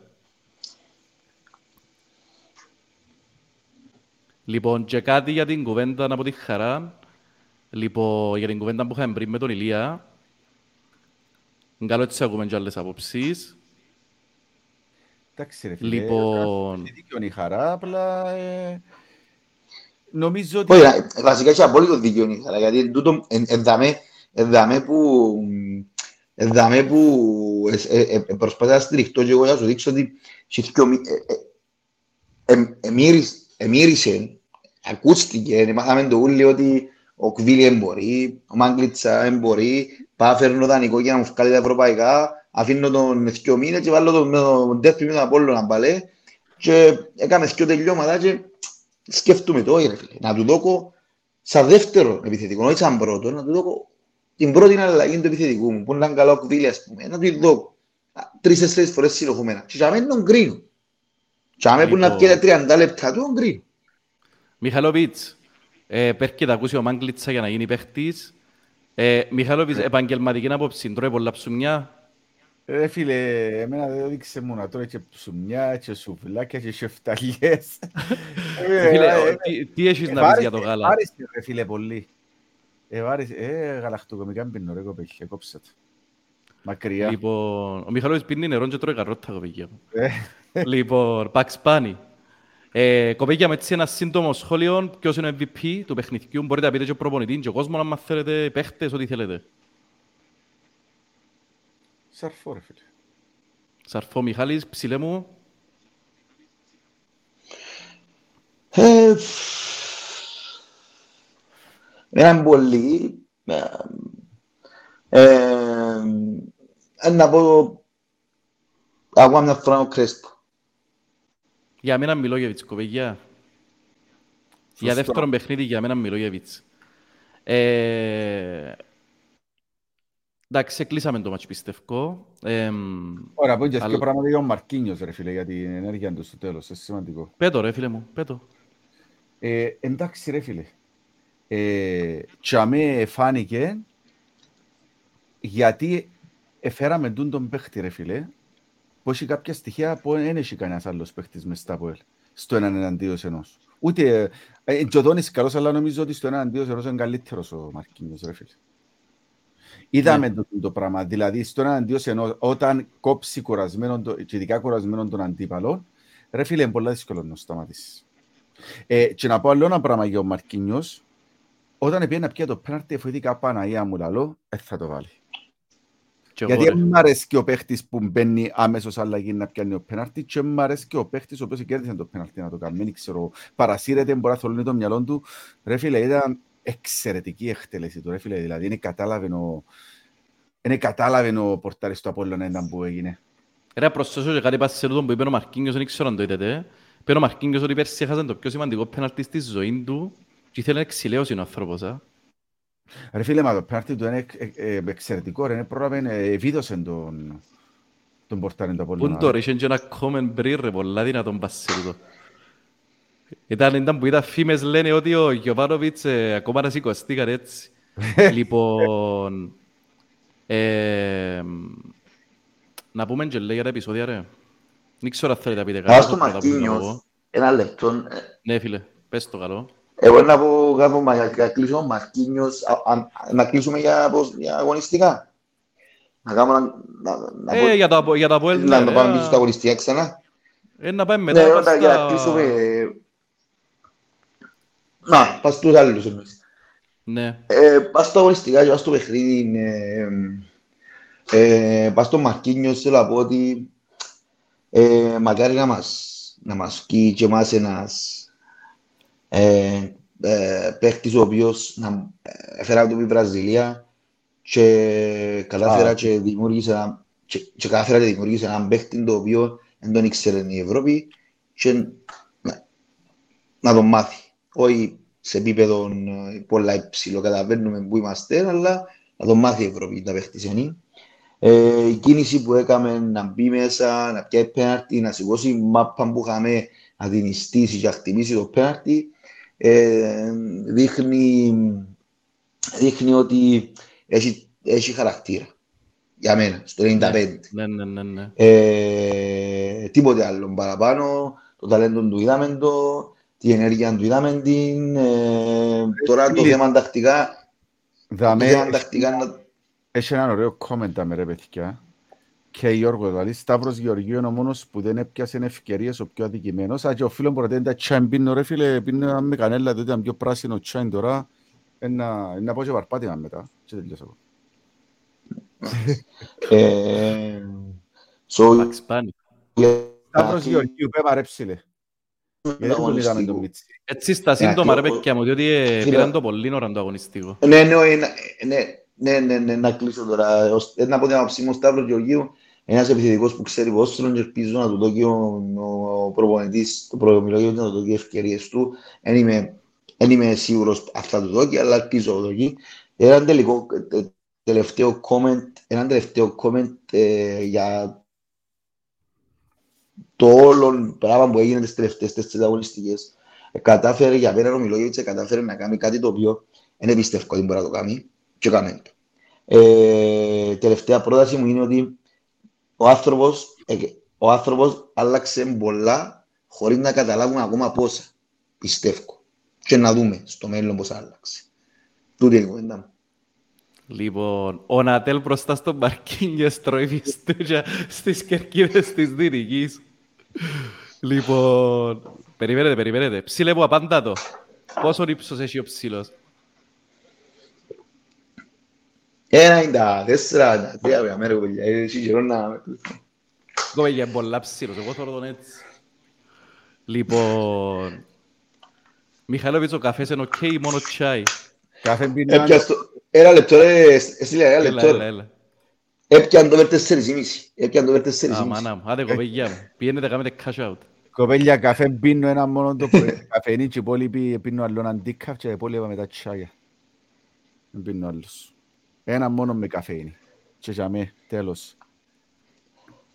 Ωραίος. Νέσκαφε Τώρα πίνω, στη- Νέσκαφε πίνω ρε παιδιά, μόνο από τον το εσπρέσο ή λάτε, έτσι πράγματα. Έστειλε κάτι ήταν να πεις για τα Ναι, επεισόδια. να πω για τα επεισόδια, ρε φίλε, διότι ε, εν κάποια πράγματα που πρέπει να τα συναφέρνουμε πιο. Εννοείται ότι καταδικαστεί όλα τα επεισόδια το ότι εγώ είμαι υπέρ του σύνδεσμου. Δηλαδή, για μένα ο σύνδεσμος είναι τεράστιο μέρος του ΑΠΟΕΛ. Είμαι υπέρ των Πορτοκάλι. Ε, τώρα φυσικά δεν είμαι υπέρ του να μπαίνεις μέσα στο γήπεδο, να δεχτείς με τον άλλον. Δεν και ωφελεί σε κάτι του τώρα. Δηλαδή δεν και κερδίζει κάτι, ούτε η ομάδα, ούτε εκείνοι κερδίζουν κάτι. Ίσα ίσα που κινδυνεύει η σωματική τους ακαιρεότητα. Τώρα και το κοπελούι που εφήρθηκε, ξέρουμε και εμείς, αν αύριο να σκέφτεται καλά, αν μένει χαλασε ο νους του, είναι επικίνδυνα πράγματα ρε τούτα. Και καλό θα ήταν να αποφεύγονται, δεν και κερδίζεις κάτι ρε με τούτα. Τούτο όσον αφορά τους δικούς μας, διότι είναι λάθος. Δεν δεν έπρεπε να γίνει έτσι πράγμα, σίγουρα. Συμφωνώ. Ακόμα και να μας προκαλέσει ότι δεν μπήκαν πρώτα εκείνοι μέσα, αλλά το λίγη σημασία έχει. Επειδή δεν μπήκαν εκείνοι σημαίνει πρέπει να μπούμε και εμείς ρε κοπηγία. Το έναν είναι τούτο. Το δεύτερο. Η αστυνομία παίζει έναν πολλά επικίνδυνο παιχνίδι. Τούν το πράγμα ξεκίνησε διότι η αστυνομία της Κύπρου θέλει να γίνονται κάποια πράγματα έτσι ώστε να περνούν εκείνα που θέλει να περνούν. Τούτο ξεκίνησε από το 17, με κάνω λάθος, το ΑΕΛ από ΕΛ. Ακριβώς η ίδια υπόθεση. Στην άλλη μερκά του γηπέδου οι μαδίτες αφήκαν μαζί κατά σκοτώνου μας του. Αφού ξέρετε ρε κοπέγια ότι παίζει να γίνονται τα πράγματα. Και ρε κοπέγια η δηλαδή, αστυνομία ένα στην- λεπτό ρε Μιχαλέ, ένα λεπτό ρε Μιχαλέ, μα τελειώσω. Και ειδικά μετά από το περσινό, που πήγαμε στον τελικό πρωταθλήμα και μέσα και κρούσαν τα αυτοκίνητα μας. Καλά ρε κοπέγια, θέλει και νου να σκεφτείτε ότι να γίνονται τα πράγματα. Αλλά φυσικά σκεφτήκαν το, για μένα είμαι σίγουρος ότι σκεφτήκαν το. Και που την ώρα που γίνεται το πράγμα ρε φίλε, και θωρείς τους μπαίνουν μες. Πρώτα, έπρεπε να σου proactive, έπρεπε να πιάσεις μέτρα για να μην γίνουν το πράγμα. Με, οκ, okay, θέλεις να βάλεις τους μαδίρες μπροστά από την κερκίδα, διότι προκαλείς τους. Ωραία. Ε, βάρ' τους ρε φίλε όμως το ανάμεσα. Βάλε πέντε, βάλε δέκα στο ανάμεσα. Και βάλες κι άλλους μακριά. Εν το κάμες τούτο να φύγεις τους σκοτωθήκα. Μετά θωρείς τους δέρνονται. Και δείχνεις και κάμερα. Εν και φύγεις σε κάμερα χωρίς να σε δείχνει. Και δείχνει τους η κάμερα που πιένουν περπάτημα σαν οι άλλοι κατασκοτώνουν. Τα πάσουν περπάτημα να περάσουν από το γήπεδο και στη μέση του γήπεδου ξεκινήσαν χαλαρόν jogging. Ρε μα παίζεις ρε ζωή του άλλου τώρα. Αν δεν παλαβώς ο άλλος και κάνουν λάθος, δεν σημαίνει ότι εσύ πρέπει να τα φύγεις το πράγμα. Η δουλειά σου ποια είναι; Και δεν φταίω το, τους μαθητές που ήταν και φταίω εκείνους που είναι που πάνω τους. Η αστυνομία ξεκίνησε Α, το πράγμα που έγινε το 17. Λοιπόν, για να περάσουν την κάρτα φιλάθλου έγινε και ο τσακωμός μεταξύ αλιστών και απολιστών πάλι στο Τσίριο. Και κάμαν το ίδιο και τώρα. Γιατί, διότι ο στόχος τους εφανερό θέλουν να περάσουν σε μερικά μάτσο, όπως είπαν, την απαγόρευση μετακίνησης. Και τούτον και ευκάλα το από τον νου μου, ευκήγε ο εκπρόσωπος αστυνομίας και είπε ότι τα επεισόδια είναι σοβαρά, έγινε κάτι που δεν ξανάγινε, λέει. Μα τι εννοείς έγινε κάτι που δεν ξανάγινε, ρε φίλε; Έγινε με- με το ΑΕΛ από ΕΛ. Και περάσατε την κάρτα φιλάθλου. Ε, και λέει η αστυνομία δεν μπορεί να βρίσκεται εντός σταδίου, απλά επεβαίνει εκεί που χρειάζεται. Επέβα, ρε φίλε καλό. Με καρτέρας 15 λεπτά να επεβείς. Και πρέπει να ληφθούν τούν τα μέτρα για να μην υπάρχουν αυτά τα επεισόδια. Ε, αφού ρε φίλε πρέπει να ληφθούν τα μέτρα γιατί δεν τους είσαι εις το ανάμεσα ρε φίλε. Να μην γίνει τούν το πράγμα. Και ήσουν στην άλλη μερικά που είναι και ο παδούς ούτε της μιας ούτε της άλλης. Μα με ποια λογική γίνονται τα πράγματα ρε φίλε. Ε, τρώμε γκόναρα ποιο. Και κακίζω και τους δικούς μας που κάναν. Αλλά η αστυνομία ρε φίλε έπαιξαν το πολλά λάθος. Εγώ τούτον έχω να πω για το πράγμα. Διότι έγινε ρε φίλε στο άλλο να σκοτώνουν και να πιένεις χαλαρόν περπάτημα που τη μέση του γηπέδου. Έγινε ρε φίλε το πράγμα. Στείλει και άλλαξε και ένας, ε, χτες είπε ο εκφορτής μια κουβέντα, δεν ξέρω το αν ισχύει, ότι πλέον η αστυνομία δεν επεβαίνει στα επεισόδια εκτός και αν την καλέσει ο διαιτητής. Δηλαδή ρε παιθ- φίλε μου, αν παίζουν, στα, στα, απο- ε, αν παίζουν πάνω στις κερκίδες ξύλων και ο διαιτητής το παιχνίδι συνεχίζεται και εν τότε ένος αφήκει να σκοτωθούν ρε κουμπάρε, δεν το κατάλαβα. Καλά, και ήταν που φταίει ο απλός ο φίλαθλος Ο υπεύθυνος που μπορεί να βρέθηκε και μες στη μέση. ασφαλείας, είπε, ο υπεύθυνος ασφαλείας, όχι ο διαιτητής. Ο υπεύθυνος ασφαλείας, όχι ο διαιτητής. Ο υπεύθυνος ασφαλείας νομίζω που Ρε αφήνω πάνω κάτι comments με τα Να πράγματα πέφτει που ένας γίναν, α. με τα πράγματα που γίναν κάποτε. Ε,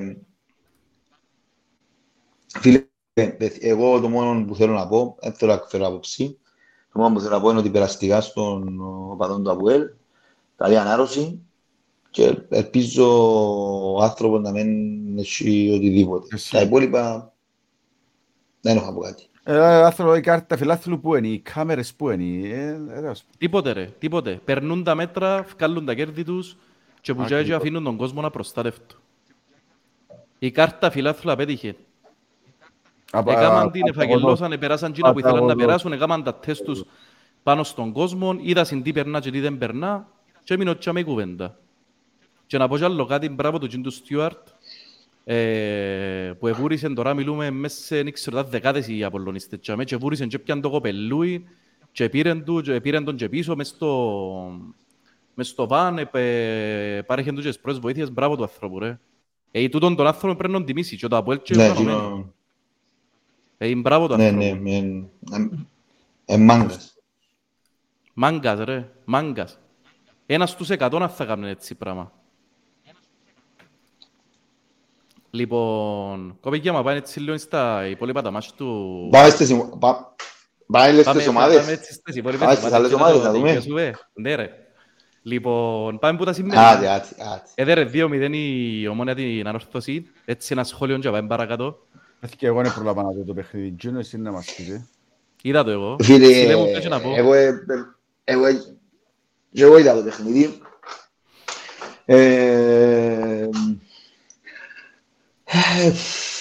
Έχει και ομάδες οι οποίες έχουν τα θέματα τους και νίκησε η ομάδα που είχε λιότερα την ημέρα. Φαίνεται ότι εκτός που τις πιο πρώτες ομάδες που έχουν και γίνει κάποια θέματα, δεν ότι απλά ευκήγεν τους ο ρυθμός, οι υπόλοιπες ομάδες, ούλες έχουν θέματα. Ούλες. Ούλες. Ε, σήμερα τι είδα. Είδα ότι, είδα, είδα ότι ήταν ένα παιχνίδι το οποίο ε, η πιο, πάλι πιο ουσιαστική ομάδα νίκησε, που ήταν η ομόνια. Άμα η ανόρθωση έχασε Πήρα βάλει στο το Χριστοδουλόπουλο να σουρτάρει που για με κλειστά μαθηκόνα ανοιχτά. 99% μπαίνουν. 100 μια στις εκατό το βάλει. Θα ξεχάσει έτσι πράσινη ζωή του ποτέ. Και στα 50 το φέρει και αμένα, ρε ο Άρτον που πρέπει από κέντρο και ο βάλει και το που για So, η ομόνια έπαιξε, μετέφερε δύο φορές την μπάλα που τον άξονα κάθετα ή που μακρινή παλιά ή που κάθε την παλιά και κατάφερε και πέτυχε δύο γκολ πίσω από την άμυνα της ανόρθωσης. Η ανόρθωση προσπάθησε να παίξει, να παίξει ε, και από τα πλάγια και κάθετα και γενικά πάλεψε το με, με πολλούς τρόπους, έφυγαν τις φάσεις της. Έχουν θέματα και δύο ομάδες πίσω. Ναι, Έχουν ναι. θέματα και δύο ομάδες πίσω φαίνεται. Άμα σου βγάλουν έτσι φάσεις είναι θέμα πλέον, είναι θέμα, θέμα ε, στοχείας, είναι θέμα ε, ποιότητας της άμυνας. So, τούτον είδα εγώ. Φίλε, εγώ είδα, εντάξει, έχασε τα χάστα ανορθώσει ρε φίλε. Ε, σίγουρα είναι καλύτερα ανορθώσει που γίνουν που θεωρούσα έμπρι ρε. Ο προπονητής της ανορθώσης φαίνεται ότι κατέχει το πολλά το, το τοπίν. Τώρα ρε φίλε, παίχτες της δεν δείξαν μου κάτι το ιδιαίτερο. Άμα ακόμα οι καλύτεροι είναι ο Χριστοδουλόπουλος και ο Άρτας, σημαίνει ότι δεν ενισχύθηκες ιδιαίτερα. Δεν και μπορείς να θέλεις πιο ψηλό επίπεδο ναι, ναι, εντάξει ρε, αλλά ε, φίλε, δεν περιμένεις ότι ο Χριστοδουλόπουλος είναι ο ίδιος, όπως ήταν πέρσι. Είναι μεγαλώνει ρε ο άνθρωπος. Ναι, αλλά και άλλο έναν πραψίλε μου και ο κλείσω δεν θέλω να πω πολλά για άλλο τους. Απορώ γιατί πίσω ρε φίλε δεν βάλουν τον, τον αμυντικό τους στον Κυπρέο να όρθωσε και βάλει τους άλλους κοιό. Ήταν τραγική ρε και κοιό. Ε, ας πω, εν τούτη ερώτηση, εν τούτη ερώτηση που, εν τούτη ερώτηση που έκανα, εν τα τα πολλά παιχνίδια σαν ορθώσεις, αλλά ξέρεις που κάποιες φορές, κάποιες νύχτες να δω ένα highlight που τρώω, ακούω, τρώω μου γκολ που στα δική φάση, κάτι τόσο καιρό σου είσαι, είμαι στον πάγκο, δεν έφαγα γκολ που στα δική φάση. Φίλε, πάντως αν εμφανιστεί έτσι ομονία μαζί μας, να είναι πιο εύκολο μάτσο που τον Απολλώνα, πολλά πιο εύκολο. Φίλε, έχει άλλο, έχει ακόμα δύο παιχνίδια. Έχει ένα μήνα, έχει ένα μήνα. Ναι, έχει ένα μήνα, έχει θέμα, έχει, έχει θέμα τα οποία πρέπει να λύσεις ο κοινωνικός προμετής τους, όπως έλυσε ο δικός μας, πρέπει να λύσει ο δικός τους. So, ναι, τώρα, ε, αν πάμε στα υπόλοιπα, πάμε στα υπόλοιπα, δεν το είδα το Άρης δόξα. Ε, ούτε εγώ, αλλά ναι, μια μαθηκιά μες στην, μια μαθηκιά μες στην βαθμολογία ξεκίνησαν και, ξεκίνησαν και ξεχωρίζουν λίγο σιγά σιγά οι ομάδες και θα διεκδικήσουν εξάδαν και θα διεκδικήσουν να, να παλέψουν για παραμονή. Ξεκίνησε φαίνεται λίγο πάνω κάτω. Ακρίτας Ολυμπιακός στα χαμηλά, η Δόξα στα χαμηλά. Ε, η Ένωση Η Καρμιώτης κερδίζει... στα χαμηλά, η Ένωση... Ε, Η Καρμιώτης έπιαν τους πόντους της, έπιαν τους 10-11, η Ένωση έπιαν τους 10 της πόντους. Ενώ αφήνει σαν περιθώριο πέντε πόντι, ε. οι πέντε πόντι είναι και πέντε πόντι προαθλητισμού που μπορούν ε, να... Πέντε πόντι εντός ομάδες είναι λίγο δύσκολο, αλλά πάλι ε, έχει χρόνο πολύ, έχει αρκετό παιχνίδι. Ε, και που θέλω να σταθώ όμως, και που θέλω να σταθώ όμως, γιατί πολλά σημαντικό να το πούμε, είναι η ΑΕΛ. Η ΑΕΛ, ρε. Πάει μπράβο, εξάδα ναι. αγκαρφωτία. Ναι, ε, η ΑΕΛ είναι η προσωμομίωση του μα του προπονητής της. Τέλεια. Ναι, ναι, ναι. Δηλαδή, όποιος μου πει ότι, όποιος μου πει ότι έχει τον έναν, έχει τον άλλον, ο ο Γιαννεύσκη εκατάφερε, και νομίζω, εκατάφερε, ε, κατάφερε να δημιουργήσει, Ανατολική ρε φίλε, ε, κατάφερε να δημιουργήσει ε, ένα σύνολο ε, το οποίο ε, ε, δύσκολο να, κα- να πονέσει. Τώρα πρόβλεψη για εξάδα που ρωτά ο Λάμπρος, φίλε εντάξει, τέσσερις πρώτοι τώρα όπως είναι τα πράγματα, ε, να μείνουν. Τώρα Ναι, ρε. έχουμε, δυο- ε, θεωρώ εγώ να μείνουν. Τώρα έχουμε δύο θέσεις, θεωρώ, εντάξει, να μου πεις τώρα 16 με 15, η ΑΕΚ με τον Απόλλωνα, είναι, ε, ας σου- ας σου πω διαφορετικά. Το ΑΠΟΕΛ, αν είναι ούλα, έχει υγεία το ΑΠΟΕΛ, δεν το συζητώ. Οι πιο πρώτοι δύσκολα να, δύσκολα να παίζουν εκτός εξάδας. Ε, τώρα έχουμε μια θέση την ΑΕΚ, Απόλλωνα, Ομόνια, ΑΕΛ, Ανόρθωση. Ε, η ο- και να βάλω και Σαλαμίνα μέσα, δεν ξέρεις ποτέ, βλέπω ότι έχει μια έδρα πολλά δυνατή. Ε, να παιχτεί μια θέση που τες... Η πρόβλεψη, μου, η, πρόβλεψη μου λέει ότι θα, η πρόβλεψη μου λέει ότι θα μείνει ξανά έξω η ΑΕΛ. Οι υπόλοιπες θέσεις, είπατε, στις τέσσερις πρώτοι η ΑΕΛ. Τη μια τη Μιχαηλόβιτς. θέση, Απόλλωνας, Απόλλωνας, Έτσι. δεν το βάλεις μέσα, ρε.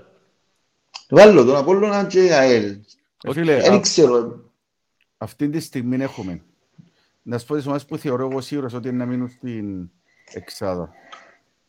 Πάφος Άρης, ένα διεκδικήτρια του πρωταθλήματος κατ' εμένα σίγουρα. Πιθανόν να είναι και το ΑΠΟΕΛ διεκδικήτρια, ομάδα 3. Και περιμένω να δω την ΑΕΚ είναι ευκάλο έξω από διεκδικήτρια του πρωταθλήματος, αλλά να μπει εξάδα διότι είναι να λύσει από την Ευρώπη. Επιστεύω ότι ο Απόλλωνας είναι να ανεβεί και να πάει και εκείνος για πρωτάθλημα, αλλά η ΑΕΚ θα φύγει εκτός εξάδας. Άρα έχουμε πέντε ομάδες, οι οποίες θεωρώ ότι είναι σίγουρα μες στην εξάδα. Πιστεύω ότι και όπου τούν τις τρεις που να σας πω, δεν θα μπουν εξάδα. Και αλέξατε ανόρθωση, ΑΕΛ, ομόνια. Έκαμε Θα σε πρόβλεψη, αγγίγει. ρε Μιχάλη, όχι και Αλέξε, έκαμε πρόβλεψη. Ρε φίλε, πιστεύω ότι η ομόνια και η ανόρθωση να μείνουν εκτός εξάδας. είναι σημαντική είναι η κρίση με τις ομονίες. Κοπέγια, εγώ δυστυχώς πιστεύω να μπουν. Στη θέση της ΑΕΛ, οι υπόλοιποι πέντε θα είναι μέσα σίγουρα. Ε, Γι' αυτό μπορεί να κάνω πρόληψη, γιατί πιστεύω ότι να μπουν και εγώ. Νομίζω είναι μέσα, ρε. Η ΑΕΛ φαίνεται πολλά δυνατή. Ε, τον Απόλλωνα εγώ δεν το- δεν τον ευκάλλω έξω, κοπέγια. Ο Καταλά είναι καλός προπονητής, έχει καλύτερη ομάδα από πέρσι. Απλό ο Απόλλωνας εκαταπονήθηκε. Δεν είναι η ομάδα η οποία θα μπορούσε να, ε, μπορεί να παίξει σε διπλόν ταμπλό με, τη, με το ρόστερ που έχει. Αλλά όσο προχωράει η κουβέντα, είναι πολλά καλύτερος νομίζω. Ρε Στυλί, ποια ομάδα δηλαδή, ε, εσύ θεωρείς το λίστη, ε, θεωρείς την ότι είναι να μπει εξάδα; Όχι, ομόνια είπα. Α, οκ. Οπότε, ΑΠΟΕΛ, Πάφος, Άρης, ΑΕΚ, σίουρη, Απόλλωνας σίουρος και μετά η Ομόνια νομίζω. Λάμπρο μου, η μόνη κουβέντα που θέλω να σου πω είναι ότι όλες οι ομάδες, όλες οι ομάδες, ε, μπορεί, μπορεί ε, ο Άρης να, να έχει full roster. Η Πάφος, η Πάφος τώρα χρειάζεται ένα setter for αν, αν έρθει πίσω στο αέριο καλά, χρειάζεται. Οι υπόλοιπες ομάδες χρειάζονται ενίσχυση το Γενάρη, so, να, καθορίσει, να καθορίσει πολλά η ενίσχυση του Γενάρη για την εξάδα. Εγώ έτσι θεωρώ. Λοιπόν, πιστεύετε ότι στις επόμενες τρεις αγωνιστικές συνεχίζουμε ανωτικά και με βάση το πρόγραμμα των υπολείπων μπορεί η ομάδα να βρεθεί και στην πρώτη θέση; Ε, κοίταξε, Από πολλές να βρε- προϋποθέσεις. ε, Ε, Να ε, παίξει ε, ρόλο, Εν να παίξει ρόλο, η, να σας πω να παίξει ρόλο οι τραυματισμοί που είχε η Πάφος πόσο να την επηρεάσω ρε παιδιά. Από τη δική μου. Διότι χτες έχασαν κι άλλο κανένα δυο παίχτες πάλι. Κι, και τραυματιστήκα ρε. Είχε ένα άλλο δυο τραυματισμούς. Δεν ξέρω Ο Ντρά, εβάτσισε νομίζω ο Ντράκομι και ο Μπεσάτ που παίζε- παίζε που ήταν Κρήτα και πήγαινε Άτε, ρε. στην Παφοδανικός, ναι. Ε, Μαρίνο, το ζήτημα δυστυχώς είναι που τα πόθηκια μας. Γιατί εμείς και τρεις νίκες να κάνουμε, μπορεί να μην είμαστε πρώτοι ακόμα.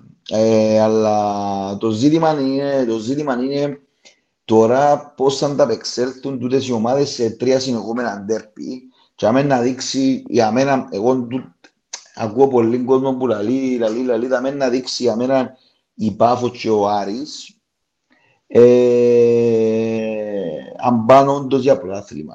Αν έρθουν και χάσουν ε, τρία παιχνίδια, δηλαδή χάσουν που ΑΕΛ αν έρθει η Πάφος και χάσει που Άρης που, που την Ομόνια και δεν ξέρω ποιο άλλο παίζει, νομίζω παίζει το...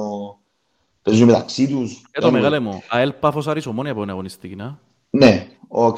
Αν έρθουν να κάνουν δυο τρεις συνεχόμενες ήττες και δυο τρεις συνεχόμενες νίκες στο Αποέλ ή ΑΕΚ και ο Απόλλωνας και άμα να, και άμα να ξεκινήσουμε να μιλούμε για διαφορετικά Και ζητήματα. μετά Αν έχουμε και έρθουν- το Πάφος Άρης- Άρης πρώτη-τελευταία αγωνιστική. Ναι. So, ε, ε, και άμα να δείξουν πολλά, πολλά, πολλά, πολλά που είναι η πορεία των των ομάδων. Ε, σου λέω ότι, σου λέω ότι δεν θα πρωταγωνιστήσουν, φαίνεται, αλλά ε, αν καταφέρουν και ξεφύγουν, όχι βαθμολογικά, ξεφύγουν που είναι το δύσκολο πρόγραμμα με καλή συγκομιδή βαθμών, ναι, να μιλούμε ότι αλλάσουν, αλλάσουν τα δεδομένα. Εγώ πιστεύω, κοπέγια μου, ότι έχουμε τσάς να κοντεψούμε. Και να σας βάλω και μες στην πράξη άλλο έναν παράγοντα που εν τον, που εν τον είπαμε, είναι ότι αν και τυχόν, τώρα είμαστε πέντε πόντους πίσω, ρε. Η Πάφος τώρα είναι χαλαρή, δεν παίζει με εκείνη την πίεση του «Α, έχω ομάδα πίσω μου την οποία φοβούμαι». Αν και τυχόν όμως το Απέλ συνεχίζει νίκες και κάνει- συνεχίζει το σερί, διότι τώρα μιλούμε ότι κάνουμε ένα σερί τριών αγώνων ε, που τα δυο ήταν τέρπι, ας πούμε, με δυο πολλά καλές ομάδες. Ε, ας συνεχίσουμε το σερί και η Πάφος στην πρώτη απώλεια που θα έχει και παίζουμε στους τρεις πόντους, ξεκινά και τρέμει η γη. Εμένα το την άποψη μου, δηλαδή ας με βάλουν και στα OLB τους, ας με βάλουν όπου θέλουν. Αν το Αποέλ είναι πίσω σου ρε φίλε, και ειδικά Αποέλ φορμαρισμένο με νίκες μετά από ντέρπι, ε, δύσκολη υπόθεση. Διότι μπαίνει η πίεση πάνω σου, αμάνα με το πόνο παιχνίδι πρέπει να το δέρουμε σίγουρα.